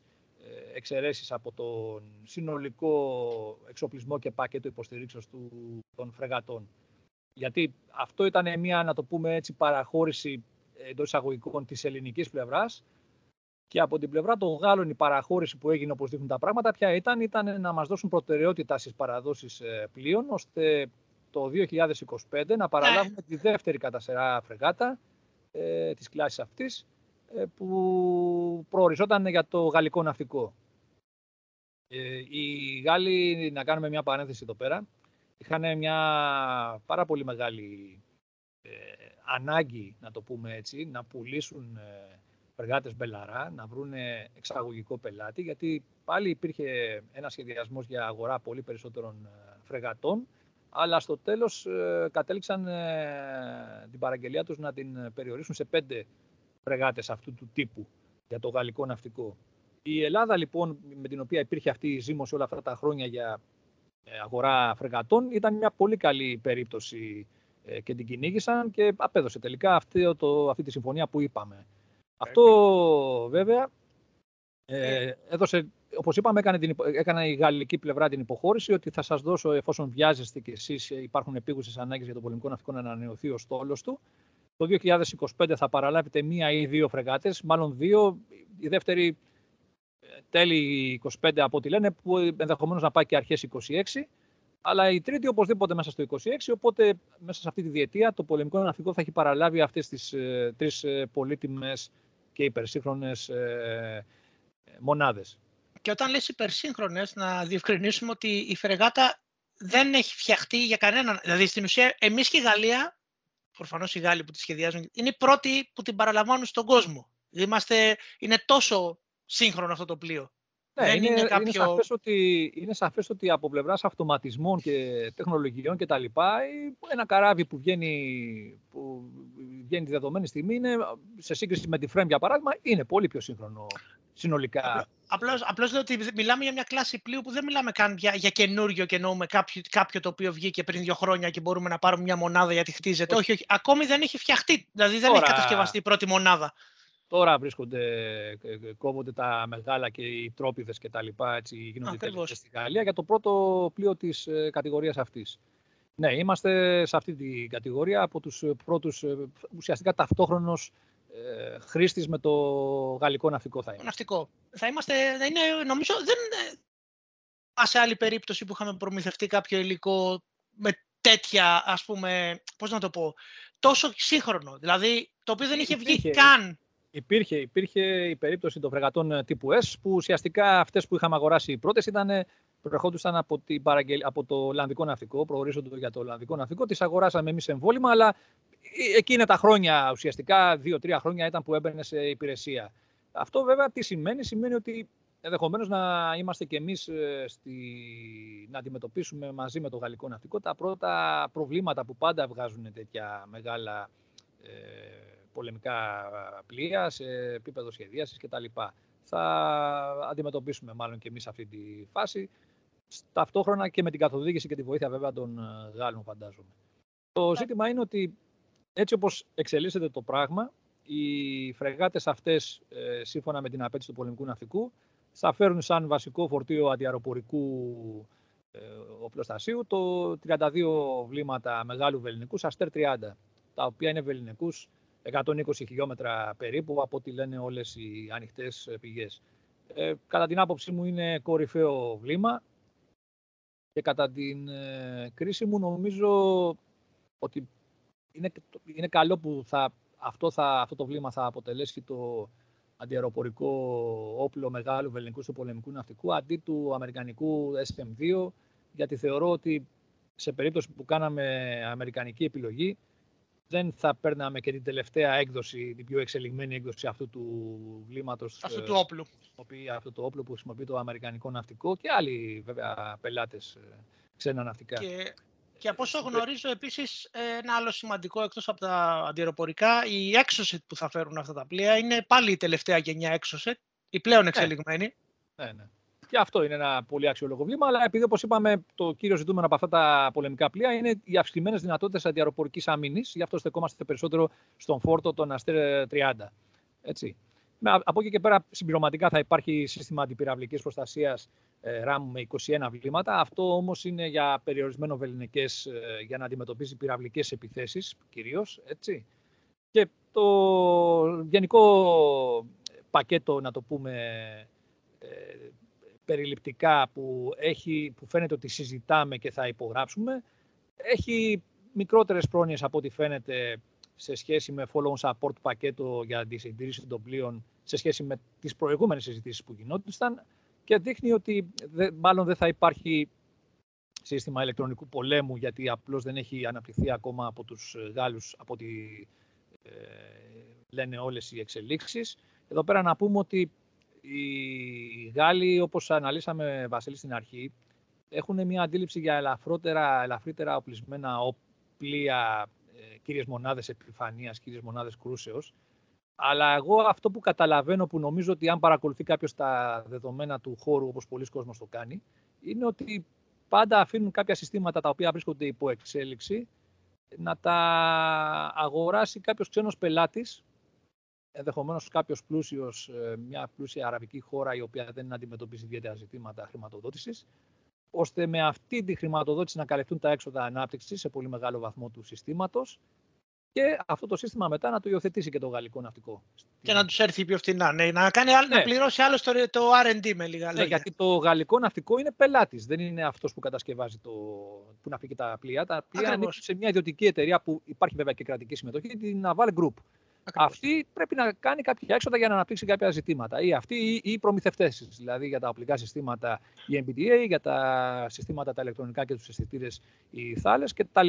Αυτές οι εταιρείες δεν, δεν είναι, ε, πώς το πω, δεν είναι, είναι ιδιωτικές, άλλες είναι ε, κρατικές Νομίζω, ότι υπάρχει, νομίζω ότι υπάρχει το γνωστό σύμπλαγμα, αυτό που θα λέγαμε ε, στρατιωτικό, στρατιωτικό βιομηχανικό σύμπλαγμα όπως υπάρχει στην Αμερική. Η Boeing, ας πούμε, πολλοί είναι, είναι ένα, φαντάζομαι ότι πολλοί άνθρωποι που δουλεύουν εκεί μέσα είναι πρώην αξιωματικοί του γαλλικού ναυτικού, με ό,τι σημαίνει αυτό σε ναι. επαφές και πηγενέλα. Είναι αυτό το... Ναι, απλώς η... η ανάπτυξη προϊόντων ανήκει, είναι πώς το πω, ενδιαφέρον και αρμοδιότητα της εταιρείας. Της εταιρείας, ε, μπορεί το φορέας να έρχεται και να λέει εγώ θέλω κάποιες προδιαγραφές, αλλά αυτή θα πρέπει να καταβάλει το πώς, τα χρήματα και το κόστος για την έρευνα και ανάπτυξη. Τέλος πάντων, ε, εμείς βρισκόμαστε σε αυτή τη φάση ενώπιον μιας τέτοιας κατάστασης. Δηλαδή, το, το σύστημα ηλεκτρονικού πολέμου φαίνεται δεν είναι ακόμα διαθέσιμο και θα μπει σε κάποιον δεύτερο χρόνο. Υπάρχει διαβεβαίωση των Γάλλων ότι θα αναπτυχθεί οπωσδήποτε ένα τέτοιο σύστημα και δεν θα μείνουν τα πλοία αυτά χωρίς ε, ε, ζητήματα, χωρίς κενά, να το πούμε έτσι απλά. Και, το, και οπωσδήποτε, όπως διαφαίνεται, ε, θα υπάρξουν, ε, δηλαδή από τη στιγμή που θα ενταχθούν τα πλοία, οι τρεις αυτές φρεγάτες, στην ε, δύναμη του ελληνικού στόλου, εκτιμώ ότι θα υπάρξουν άμεσα, θα δρομολογηθούν άμεσα διαδικασίες για την όποια επιμέρους συμπλήρωση του εξοπλισμού τους σε οτιδήποτε κρίνει σκόπιμο το πολεμικό ναυτικό. Θέλω να κάνω να σε ρωτήσω κάτι και να πετάξω μια παρένθεση. Επειδή προμηθευόμαστε ε, γαλλικά όπλα ε, και τα Rafale και τα FDI.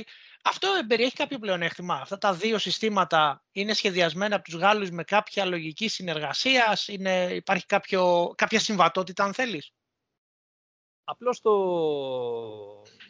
το αεροπλάνο το μαχητικό είτε είναι γαλλικής προέλευσης είτε είναι ε, αμερικανικής μπορεί να επικοινωνήσει και να κάνει ανταλλαγή δεδομένων με το πολεμικό πλοίο μέσω συγκεκριμένων ζεύσεων δεδομένων, το Link 16 που λέμε.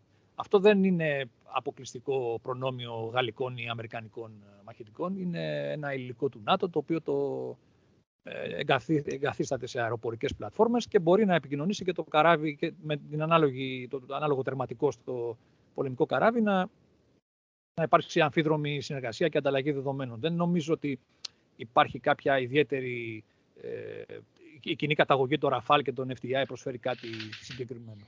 Όχι, αναρωτιόμουν αν οι Γάλλοι είχαν σχεδιάσει κάποιο, εκτός από τα συστήματα, όπως είπες, ε, που το ΝΑΤΟ απαιτεί, το οποίο είναι ένα συγκεκριμένο στάνταρ, αν υπήρχε κάποιο άλλο, κάποια άλλα δεν, δεν, δεν, δεν υπάρχει κάτι τέτοιο.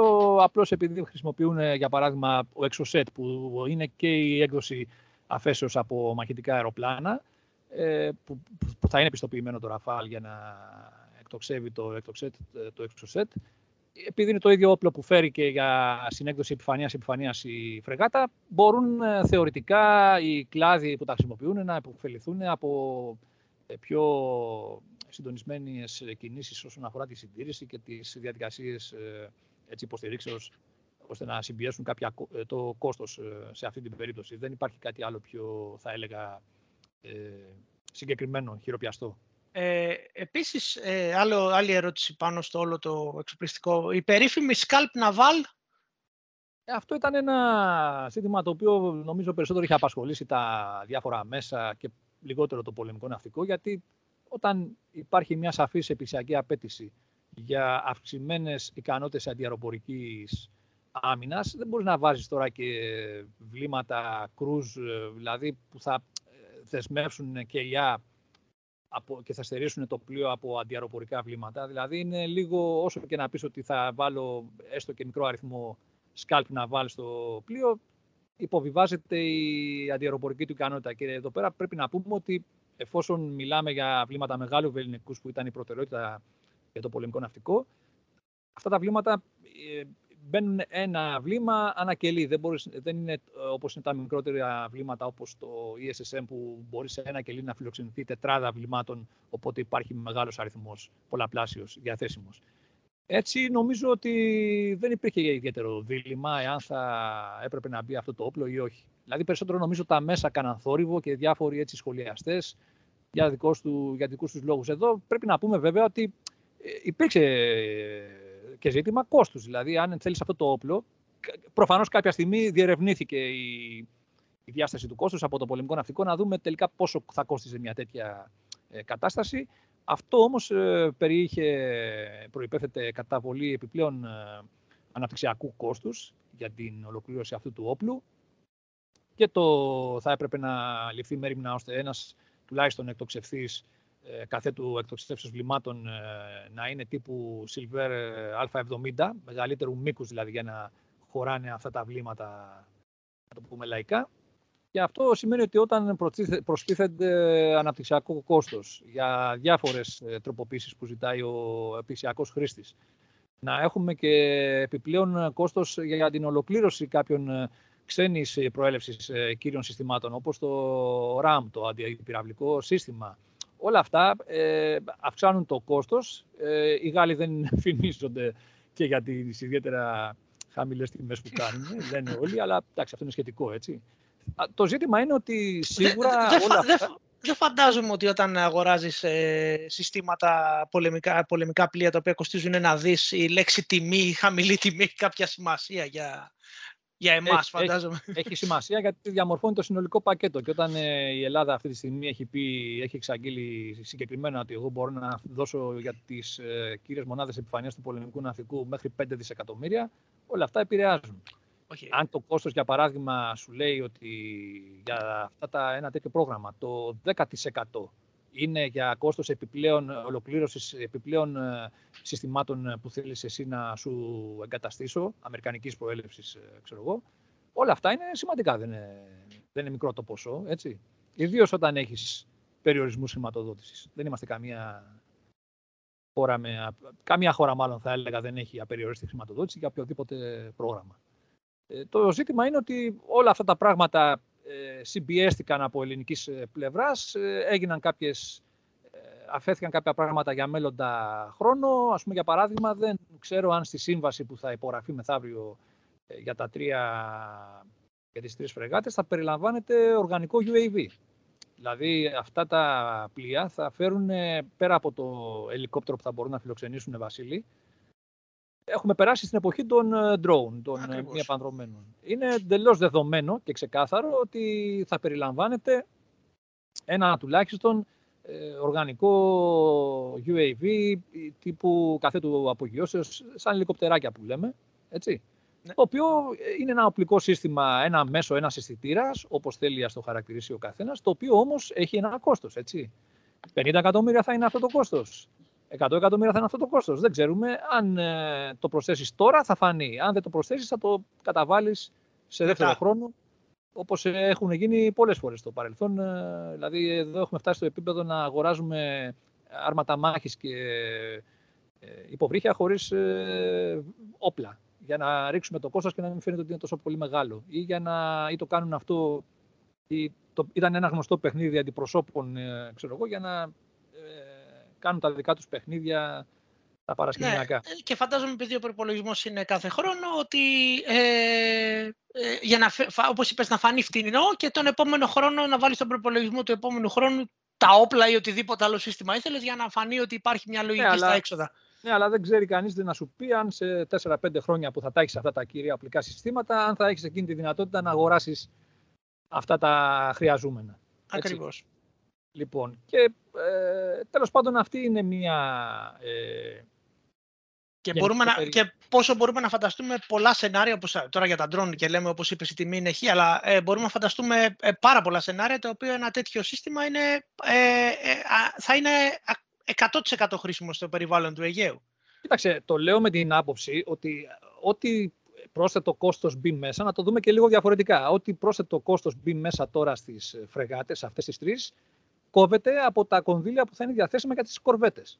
Ακριβώς. Και για αυτές γίνεται συζήτηση. Έτσι. Και προσπαθούν ναι. τώρα όλοι και καλά κάνουν βέβαια να χωρέσουν, όσο, να, να, να περιλάβουν, να, να εξασφαλίσουν όσο το δυνατό μεγαλύτερο αριθμό κορβετών με συγκεκριμένο προϋπολογισμό. Ήθελα να σου κάνω την ερώτηση, οι, οι κορβέτες, αυτού του τύπου οι κορβέτες, όχι για οτιδήποτε έχουμε, ε, θα είναι ο κύριος, η κύρια, ο κύριος σκοπός θα είναι εναντίον πλοίων, θα είναι κάτι τέτοιο, θα κοιτάμε μια τέτοια διαμόρφωση. Αυτό που λέμε η κορβέτα πολλαπλού ρόλου θα είναι αναγκαστικά, δηλαδή θα μπορεί να κάνει λίγο απ' όλα. Απλώς πλέον, επειδή σε επίπεδο εξελίξεων ε, των ε, ναυτικών δυνάμεων, ε, αυτές οι κορβέτες, παρόλο που θα ονομάζονται κορβέτες, θα έχουν και αξιόλογη ικανότητα αντιαεροπορικών όπλων, αντίστοιχη με αυτή που έχουν, να το πούμε έτσι πολύ γενικά, οι, οι υπάρχουσες φρεγάτες του πολεμικού ναυτικού.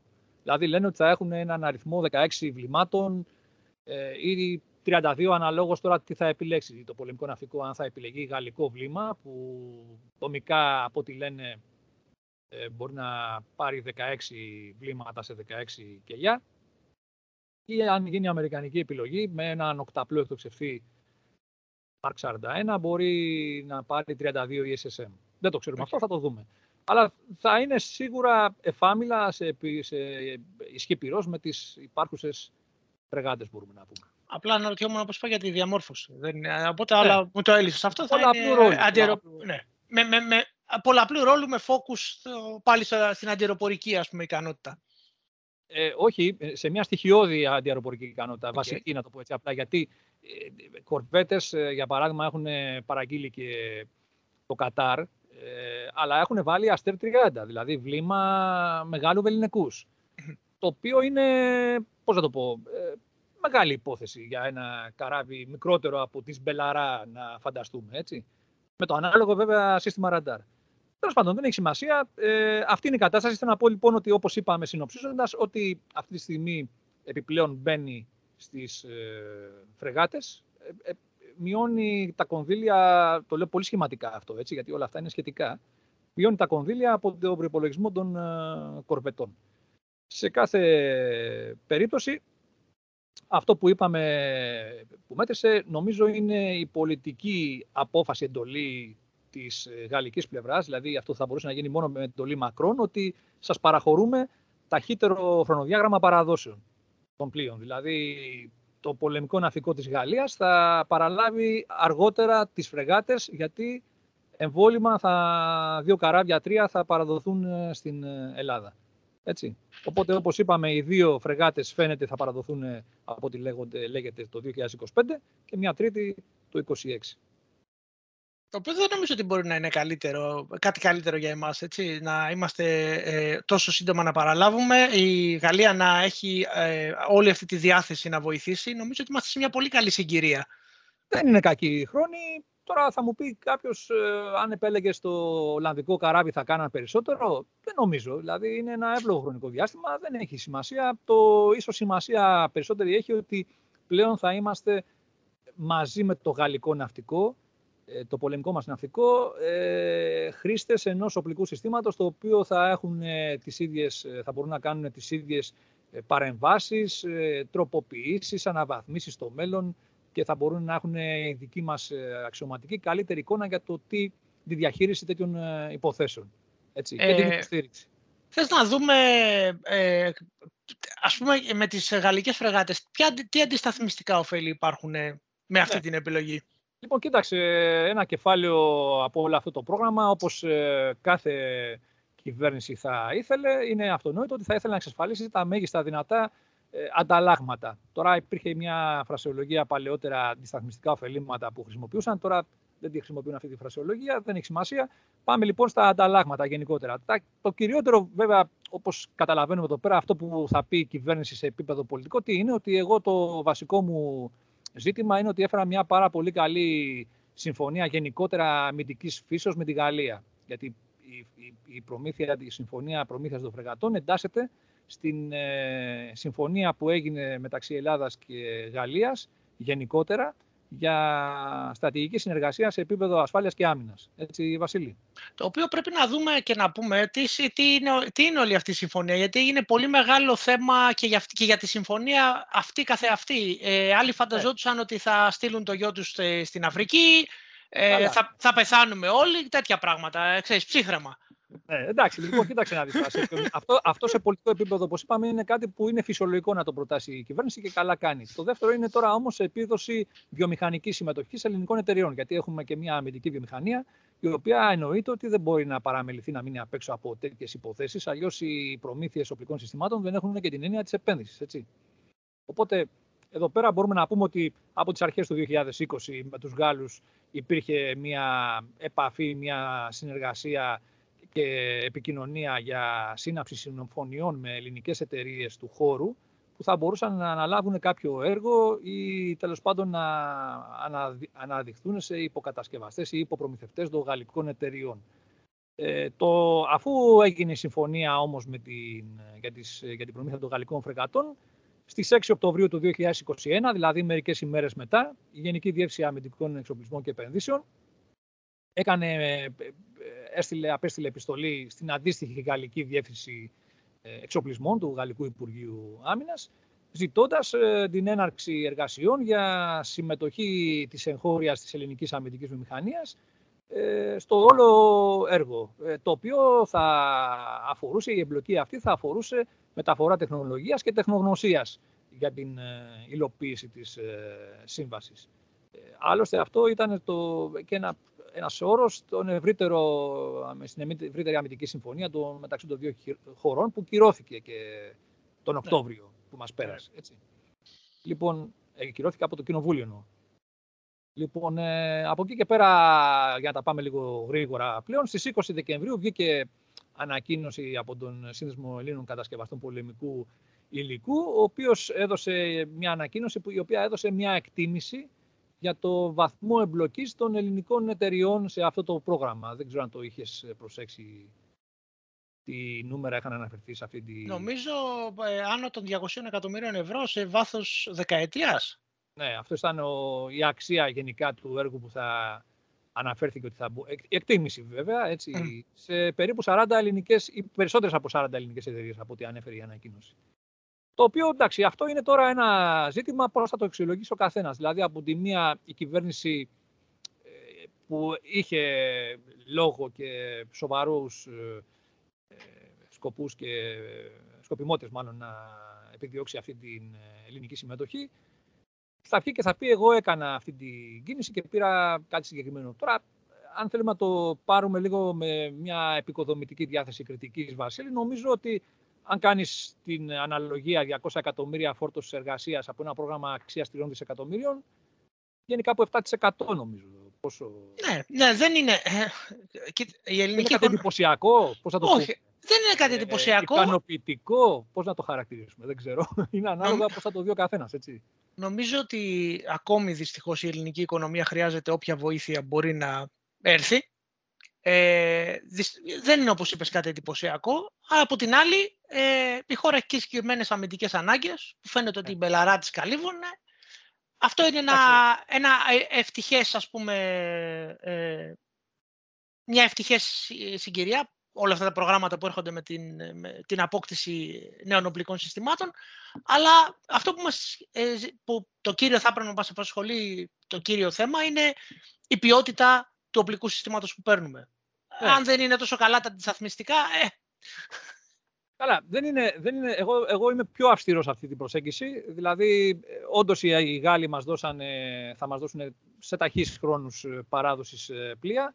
Αλλά από την άλλη, όλο το ναυπηγικό έργο, γιατί και εμείς υποτίθεται ότι έχουμε ναυπηγεία, ασχέτως των προβληματικών καταστάσεων που έχουν, όλο το ναυπηγικό έργο θα γίνει, όλο το ναυπηγικό κομμάτι θα γίνει στα δικά τους ναυπηγεία, που και αυτό είναι φυσιολογικό να θέλουν να έχουν δουλειές. Ακριβώς. Να έχουν φόρτο εργασίας. Από την άλλη, όμως, εγώ θεωρώ ότι είναι αυτό που λέμε μια συμβολική, εάν, εάν το τελικό αποτέλεσμα κινηθεί στα πλαίσια αυτά που μας έδωσε εδώ μια ιδέα ο ΣΕΚΠΗ, Νομίζω είναι μια συμβολική εξασφάλιση έτσι, βιομηχανικής ε, συμμετοχής που όμως θα πρέπει να καταστήσει ακόμα πιο απαιτητική την ελληνική πλευρά στην πορεία των ε, πραγμάτων με τους Γάλλους και στην υπόλοιπη συνεργασία. Από εκεί ε. και πέρα λοιπόν είναι αυτό που λέμε εδώ είμαστε να δούμε πώς θα εξελιχθούν τα πράγματα. Δεν θέλουμε ούτε να πετροβολάμε, έτσι δεν είναι; Ακριβώς. Ούτε, να αποδομούμε, ούτε να... Αλλά από την άλλη όχι και να λιβανίζουμε τα πάντα, έτσι. Όχι, δεν χρειάζεται λιβανισμός. Η δικιά μου, η δικιά μου άποψη προέρχεται... Δεν χρειάζεται λιβάνισμα, συγγνώμη. Η δικιά μου άποψη προέρχεται από την κατάσταση επίγοντος ότι δυστυχώς, δυστυχώς έτσι όπως βλέπω τα πράγματα, έχουμε... Οι γείτονες είναι λίγο ζωηροί. Ε, χρειαζόταν να γίνουν κάποια πράγματα γρήγορα και με, και με κινήσεις οι οποίες θα ήταν, να το έλεγα, αποτελεσματικές στο να σταματήσουν. Ναι.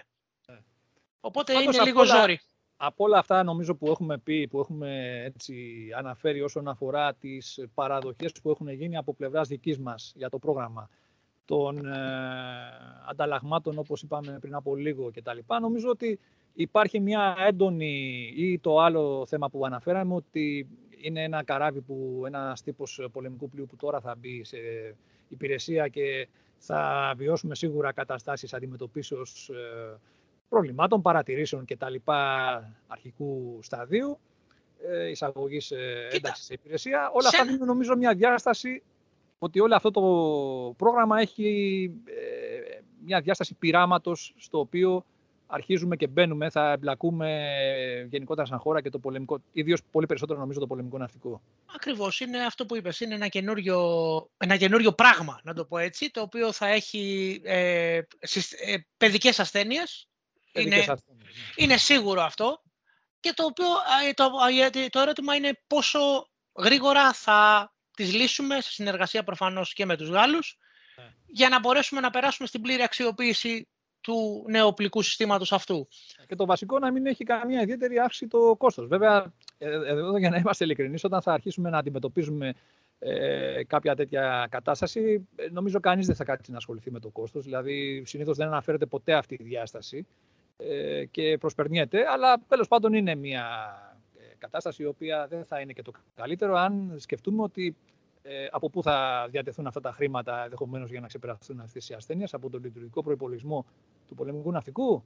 Ωραία, τι αμυντικό προπολογισμό θα έχει, τι λειτουργικό προπολογισμό και αναπτυξιακό προπολογισμό θα έχει εκείνη την περίοδο που το θα πολεμικό ναυτικό. Αυτή η κατάσταση, το πολεμικό ναυτικό. Έτσι, αυτά είναι ερωτήματα.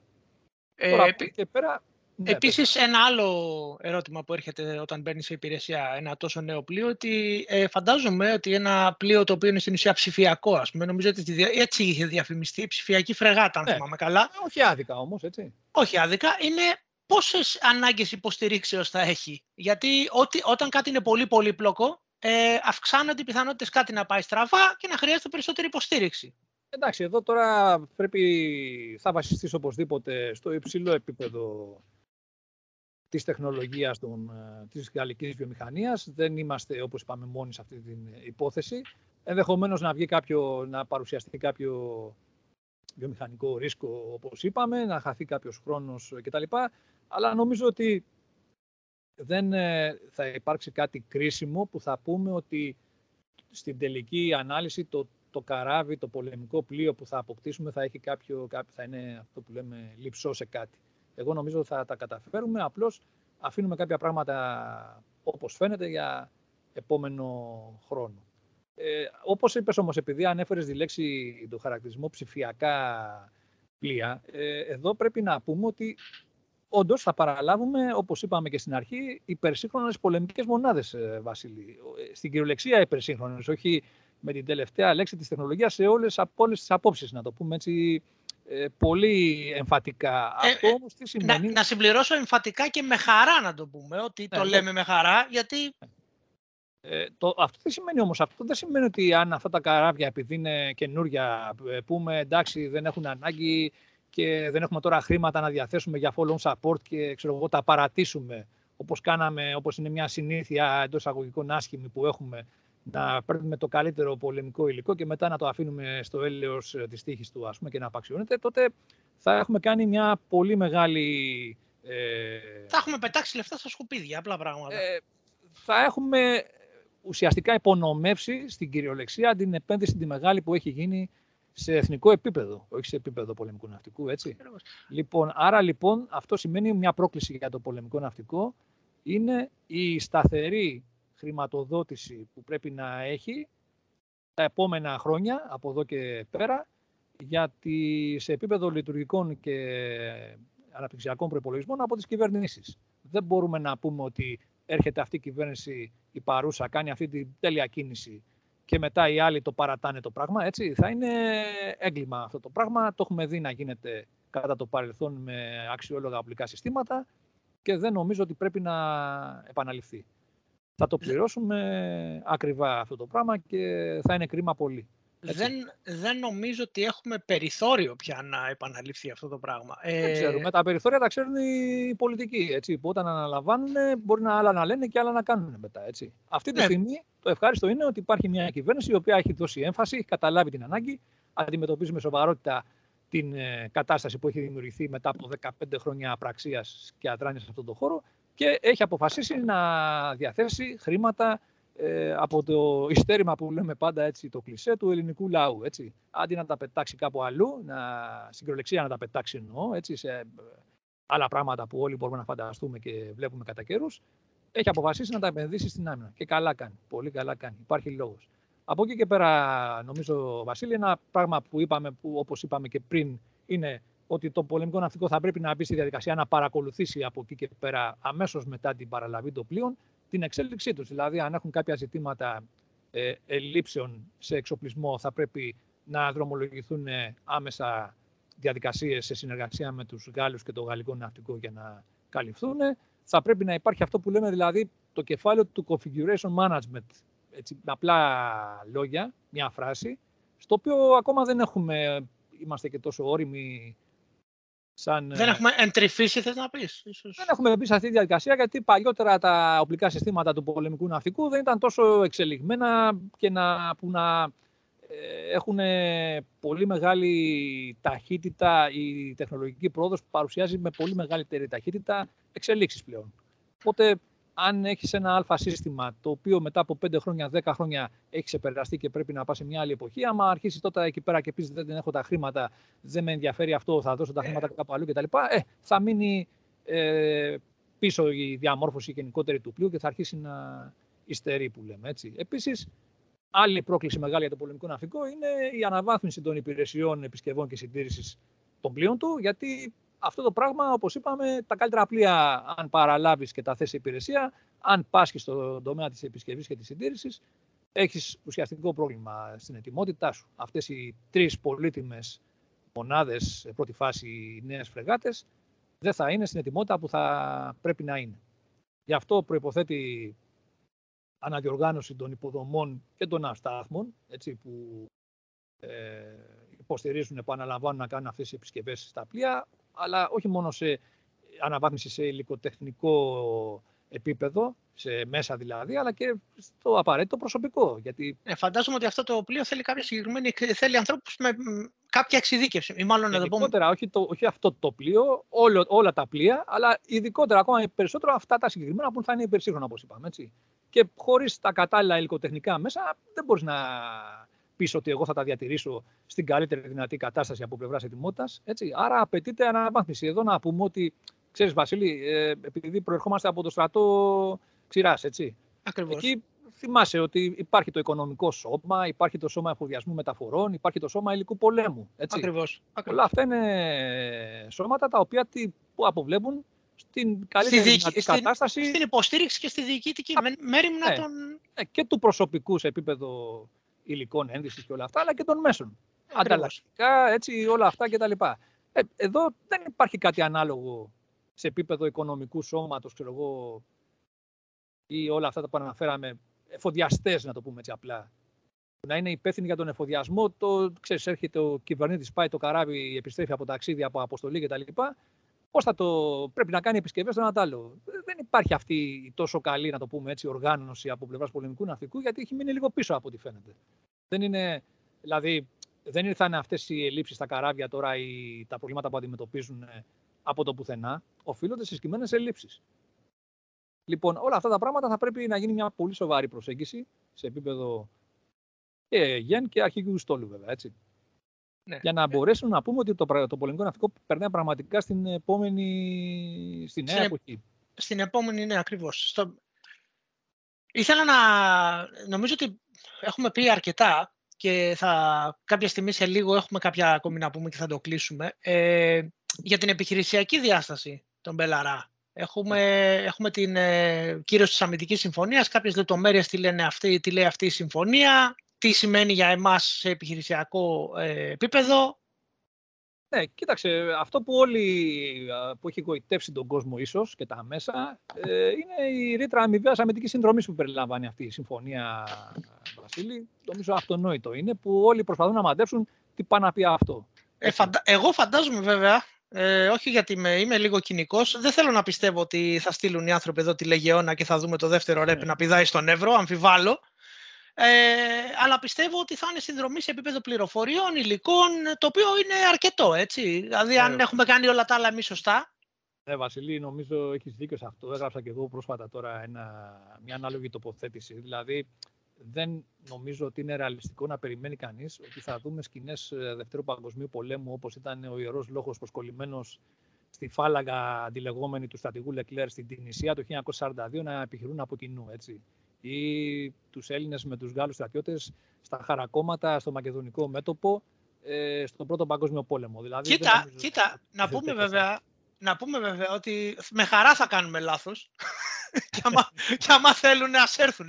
Απλά λέω ότι έτσι όπως διαμορφώνεται η κατάσταση, νομίζω ότι δεν περιλαμβάνει κάτι τέτοιο. Είπα, είπα, είπα ένας ρεαλιστής. Τώρα αυτό είναι ρομαντικό που λέει. Δηλαδή, πάμε σε άλλο επίπεδο. Έτσι. Λοιπόν, οπότε από αυτή την άποψη, όπως είπες και εσύ πολύ σωστά, υπάρχουν άλλοι τρόποι αμυντικής συνδρομής ε, που δεν μπορεί να, μπορεί να μην φαίνονται τόσο πολύ, να είναι τόσο εμφανείς, τόσο απροκάλυπτοι, τόσο ενεργητικοί, αλλά εξίσου, να είναι εξίσου ουσιώδες. Εξίσου, είναι εξίσου κυρίοι και ουσιώδες, όπως... Ε, δηλαδή, για παράδειγμα, τι μας ενδιαφέρε πέρσι στην ε, κρίση που είχαμε με, το, με την Τουρκία, την παρατεταμένη κρίση μηνών όσον αφορά την αντιπαράθεση στη θαλάσσια περιοχή, ε, την, περιοχή, την, την, την ένταση μάλλον, όχι την αντιπαράθεση.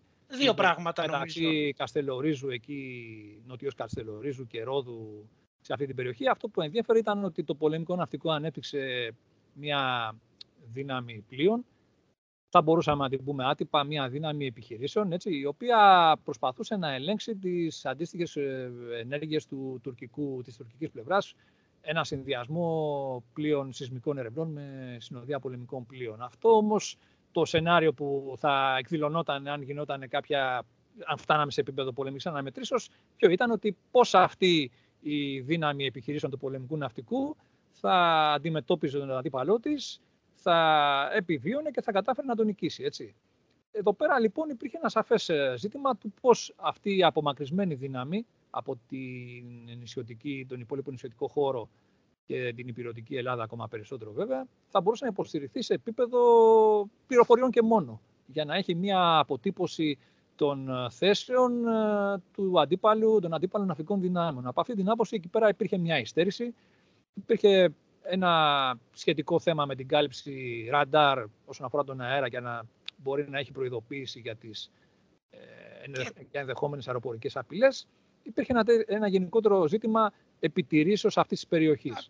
Το οποίο το κάλυψαν οι Γάλλοι, αν θυμάμαι καλά, με ένα πλοίο ε, ηλεκτρονικού πολέμου και ένα αβάκ. Δεν είχαν έρθει τότε. Δεν ξέρω τώρα τι κάνανε εκείνη την περίοδο. Δεν έχει σημασία. Δεν μπήκαν εδώ. Το θέμα αν έγιναν κάποιες ασκήσεις σε εκείνη την περίπτωση. Δεν είναι ότι αυτό το πράγμα τώρα εκείνη την, σε αυτή τη. Δηλαδή το να σε υποστηρίξει κάποιος δεν έρχεται από το πουθενά. Εκείνη τη στιγμή τυχαίνει τώρα πάνω στο πόδι καθόμαστε και κάνουμε μια συνεργασία και μου δίνεις αυτά που ζητάω. Έτσι. Αυτά είναι θέματα που μπορούν να αντιμετωπιστούν μέσω επαφών από τούδε και στο εξής, με αυτή τη ε, συμφωνία που αναφέραμε. Εκεί λοιπόν θα μπορούσε, για παράδειγμα, μια γαλλική παρουσία σε επιθυμητό χρόνο και χώρο που θέλουμε εμείς όταν, δια, όταν δια, διαβλέψει η κυβέρνηση ότι υπάρχει ζήτημα να ε, φτάσει μια να ενωθεί μια ας το πούμε, έτσι, γαλλική δύναμη επιχειρήσεων ή και του, η ομάδα αεροπλανοφόρου, όπως είπαμε, με μια ελληνική, ώστε να δημιουργήσουν και μόνο αμφιβολίες για τον αντίπαλο, ο οποίος ενδεχομένως να φλερτάρει με μια ιδέα πρώτου πλήγματος. Εκεί πέρα ναι. θα, δεν μπορεί να ξέρει τι ακριβώς έχουν σχεδιάσει οι Έλληνες με τους Γάλλους. Ή, ή, ποιον είναι... θα, ή ποιον θα χτυπήσει, τι συνέπειες θα έχει αυτό. Ναι, και τι θα στοχοποιήσω και ποιος είναι εκείνος και τι είναι εκείνος ο στόχος και το στίγμα που βλέπω κτλ.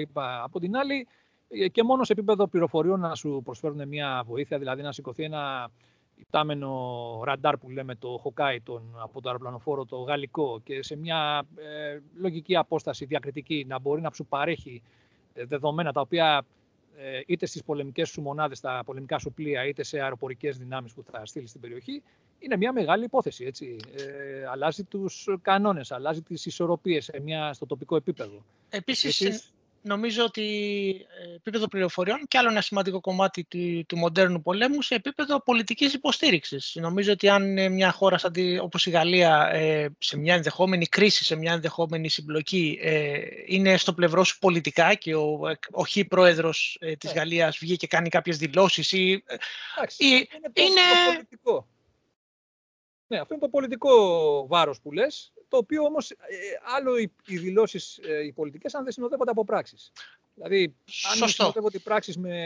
Αν συνοδεύονται οι δηλώσεις, όπως είπες, με το να στείλω το αεροπλανοφόρο μου κάτω την ομάδα μάχης και να υπάρχει συνύπαρξη ελληνικού και γαλλικού πολεμικού ναυτικού, αλλάζει, δίνει άλλη πιστότητα στα λεγόμενα τα επίσημα. Έτσι. Από εκεί και πέρα υπάρχουν ε, πληροφορίες οι οποίες στρατηγική σημασίας, οι οποίες μπορούν να παρασχεθούν σε επίπεδο δορυφορικών ε, συστημάτων, έτσι, ε, με γεωσκόπηση, να σου, δώσει, να σου δώσει εικόνα για μετακινήσεις, για νέες ε, θέσεις ε, συστημάτων του εχθρού κτλ. Σε χρόνο τον οποίο θα μπορέσει εσύ να εκμεταλλευτείς για να χρησιμοποιήσεις τα δικά σου όπλα μακρού πλήγματος. Γιατί δεν μπορείς να έχεις ενδεχομένως εικόνα σε, όλη τη, σε όλο το μήκος και πλάτος και βάθος των μικρασιατικών παραλίων. Έτσι. Από εκεί και πέρα αυτό είναι ένα κομμάτι ε, που πώς θα το πω, να το, να, το, να το πούμε ότι βρίσκεται, κινείται στο επίπεδο του ευχολογίου ε, που μένει να αποδειχθεί στην πράξη αναλόγως του τι θα γίνει ή όχι. Έτσι. Και το βασικό είναι ότι δημιουργεί αμφιβολίες και αβεβαιότητα στον εχθρό. Δηλαδή τον δυσκολεύει πολύ περισσότερο να κάνει κάποια πράγματα που θέλει ενδεχομένως να κάνει.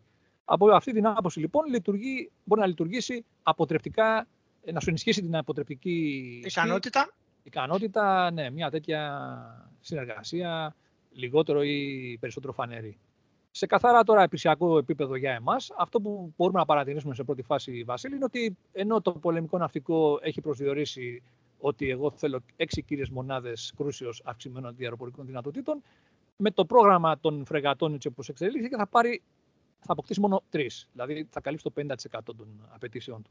Και αυτό είναι ένα ζήτημα το οποίο μένει ανοιχτό για το αυτό που είπαμε, πώς θα συνεχίσει από εδώ και πέρα η κάλυψη των απαιτήσεων του πολεμικού ναυτικού. Έτσι. Είναι ένα πολύ σοβαρό ζήτημα και αυτό. Γιατί η, ο αριθμό, οι αριθμοί των πολεμικών πλοίων που απαιτεί η υπηρεσία δεν είναι ε, ότι εγώ θέλω ακριβώς τόσα πλοία γιατί υπολογίζω ότι θα έχω 6 ή 10 πλοία, έτσι, όσα έχω προσδιορίσει. Κάποια πλοία πάντα θα βρίσκονται σε επισκευές, κάποια πλοία θα βρίσκονται σε άλλες αποστολές, ενδεχομένως στο εξωτερικό. Οπότε από αυτό υπολογίζουν περίπου την ε, δύναμη, τη διαθέσιμη που θα μπορεί να υπολογίζει ε, το πολεμικό ναυτικό ανά πάσα στιγμή ότι θα έχει διαθέσιμη για να εκτελέσει επιχειρήσεις. Έτσι. Άρα το τρεις μονάδες, ε, τρεις φρεγάτες ε, Μπελαρά, ήδη νομίζω φαίνεται ότι είναι λίγες για αυτή την συγκεκριμένη απέτηση που υπήρχε. Ακριβώς. Από εκεί και πέρα όμως, όπως είπαμε, αποκτούμε για πρώτη φορά το πολεμικό ναυτικό ένα ε, βλήμα ε, αντιαεροπορικό μεγάλου βεληνικούς, ναι. όπως το Αστέρ 30, που θεωρείται κορυφαίο στην κατηγορία του, όπως είπαμε. Έτσι. Δημιουργεί άλλες. Άλλες ε, δυνατότητες.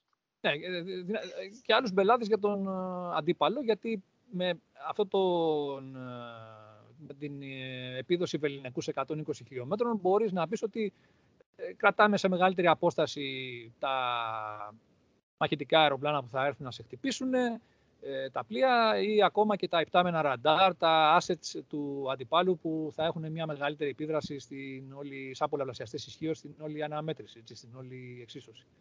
Ε, τώρα, από εκεί και πέρα, τα, τα, οι Μπελαρά, όπως είπαμε και στην αρχή, Βασίλη, έχουν ένα πάρα πολύ καλό σύστημα ραντάρ που ερευνά και εγκλωβίζει στόχους σε 360 μεγάλη απόσταση. Ναι. Ναι. Αυτό δίνει τη δυνατότητα αφενός μεν ε, αποκαλύψεως ε, στόχων σε μεγάλες αποστάσεις. Βέβαια, κάποιοι στόχοι μικροί, σε τακτικά σενάρια, σε προφίλ πτήσεως τακτικά, τα οποία θα σου έρθει να σου επιτεθεί ένα μαχητικό αεροπλάνο, δεν θα πετάει σε μεγάλο ύψος για να το εντοπίσεις. Θα πετάει σε πολύ χαμηλό ύψος, όπου εκεί πέρα το ραντάρ περιορίζεται η, η απόδοσή του, αλλά από εκεί και πέρα περιορίζονται και οι επιδόσεις βεληνικού των όπλων που θα εκτοξεύσει και το αντιπάλο αεροπλάνο. Έτσι. Λοιπόν, ε, άρα λοιπόν αυτό το στοιχείο του πολύ ικανού συστήματος ραντάρ ε, είναι ένας σοβαρός παράγοντας, αλλά δεν είναι μόνο για την στοχοποίηση ε, στόχων ώστε να μπορεί το πολεμικό πλοίο να εκτοξεύσει τα όπλα του, αλλά επιτρέπει και συντονισμό και κατεύθυνση φιλίων αεροπορικών δυνάμεων που ενδεχομένως θα σπεύσουν από την Κρήτη κτλ να υποστηρίξουν και να καλύψουν τη δύναμη επιχειρήσεων του πολεμικού ναυτικού. Άρα, λοιπόν, άρα λοιπόν ένα τέτοιο πολεμικό πλοίο μπορεί να παίξει τον ρόλο ναυαρχίδας και. Διοικητικού και διοικητικού κέντρου, ναι. Ακριβώς, ναι. Γιατί αυτά τα πλοία τέτοιων κατηγοριών, Βασίλη, όπως καταλαβαίνουμε, έχουν και μεγαλύτερες δυνατότητες σε, σε επίπεδο επικοινωνιών. Command and control, ακριβώς. Ναι. ναι, ώστε να μπορούν να καταστούν αυτό που λένε επικοινωνιακοί κόμβοι, ε, για να, ανταποκριθούν, για να μπορούν να ανταποκρίνονται στη σύγχρονη αντίληψη δικτυοκεντρικών επιχειρήσεων και τη διαχείριση μεγάλου όγκου πληροφοριών, έτσι, αεροπορικών στόχων, ναυτικών στόχων κτλ. Και φαντάζομαι, εικάζω τώρα, μπορεί να κάνω και λάθος, γιατί ε, ότι επειδή μιλάμε για, όπως είπαμε, ψηφιακές φρεγάτες, φαντάζομαι ότι ό,τι ξέρει το ένα πλοίο, να το πούμε έτσι, αυτόματα φαντάζομαι ξέρουν και τα άλλα δύο. Αν πούμε ότι η δύναμη αυτή είναι στο Αιγαίο ανεπτυγμένη, φαντάζομαι ε. ότι αυτά τα πράγματα είναι ψηλό αυτόματη η ζεύξη τους. Ναι, όλα, όταν λέμε για δικτυοκεντρικές επιχειρήσεις, αυτό ε, εννοούμε. Ότι υπάρχει μια πλήρης δικτύωση, ότι όλοι έχουν κοινή τακτική εικόνα και από εκεί και πέρα γίνεται η κατάλληλη διαχείριση των όπλων. Δηλαδή δεν θα στείλω τα δύο ε, για τον ίδιο στόχο, δεν θα στείλω πέντε βλήματα, έτσι, να εκτοσεύσουν πέντε βλήματα διαφορετικά τα πλοία και να πάνε για το, να χαραμιστούν για τον ίδιο στόχο. Έτσι. Ή τα αεροπλάνα που θα έρθουν να με υποστηρίξουν δεν θα τα κατευθύνω στον ίδιο στόχο ε, από λάθος επειδή δεν έχω καλό συντονισμό κτλ. Έτσι. Θα γίνει μια πολύ καλή διαχείριση των ε, δυνάμεων και των όπλων που. και των μέσων. Ναι, των μέσων που υπάρχουν ε, διαθέσιμα. Άρα λοιπόν είναι καθαρά πλοία πολεμικά τα οποία μπορούν να επιτρέψουν την έξοδο του πολεμικού ναυτικού, όπως είπαμε, από το Αιγαίο Βασίλη, στην κρίσιμη περιοχή τουλάχιστον, να το προσδιορίσουμε, του συμπλέγματος Μεγίστης, στο Καστελόριζο, που είναι κρίσιμης σημασίας για τα ναι. συμφέροντα. Έτσι. Είναι, είναι κρίσιμη. δηλαδή, να φανταστούμε μια επίθεση ότι θα δεχθεί αυτό το σύμπλεγμα, είναι, θα πρέπει το, η Ελλάδα να αναλάβει μια μήνυ εκστρατεία τύπου Falklands, έτσι, να το πούμε πολύ παραστατικά για τον αναγνώστη. Γιατί είναι το... Για τον, Ακροατή.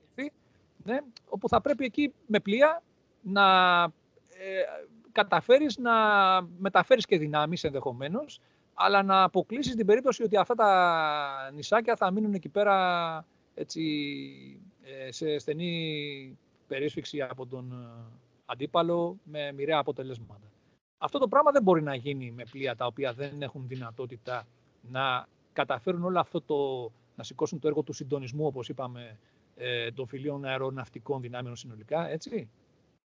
Και αυτό το όπλο, το αντιαεροπορικό, το βλήμα μεγάλου βεληνικούς, λειτουργεί αποτρεπτικά και, και δυναμικά για να αντιμετωπίσεις τις απειλές έτσι έντονες. Είναι ένα αποτελεσματικό όπλο, το οποίο, όπως είπες, ε, και στο σύμπλεγμα μεγίστης Καστελορίζου, αλλά και σε άλλα νησιά τα οποία μπορεί να απειληθούν, στην ουσία μπορεί να λειτουργήσει ως area denial όπλο, ναι. ώστε να αποκτήσεις τοπική αεροπορική υπεροχή, να μπορείς να φέρεις το, το ναι. στρατό, να καλύψεις. Οι, οι, οι απειλές ε, στο σύγχρονο πεδίο ε, από την εποχή του Δευτέρου Παγκοσμίου Πολέμου, ξέρουμε, Βασίλη, ότι το αεροπλάνο έτσι, είναι, μπορεί να κάνει πολύ μεγάλη ζημιά σε έναν εθνικό στόλο.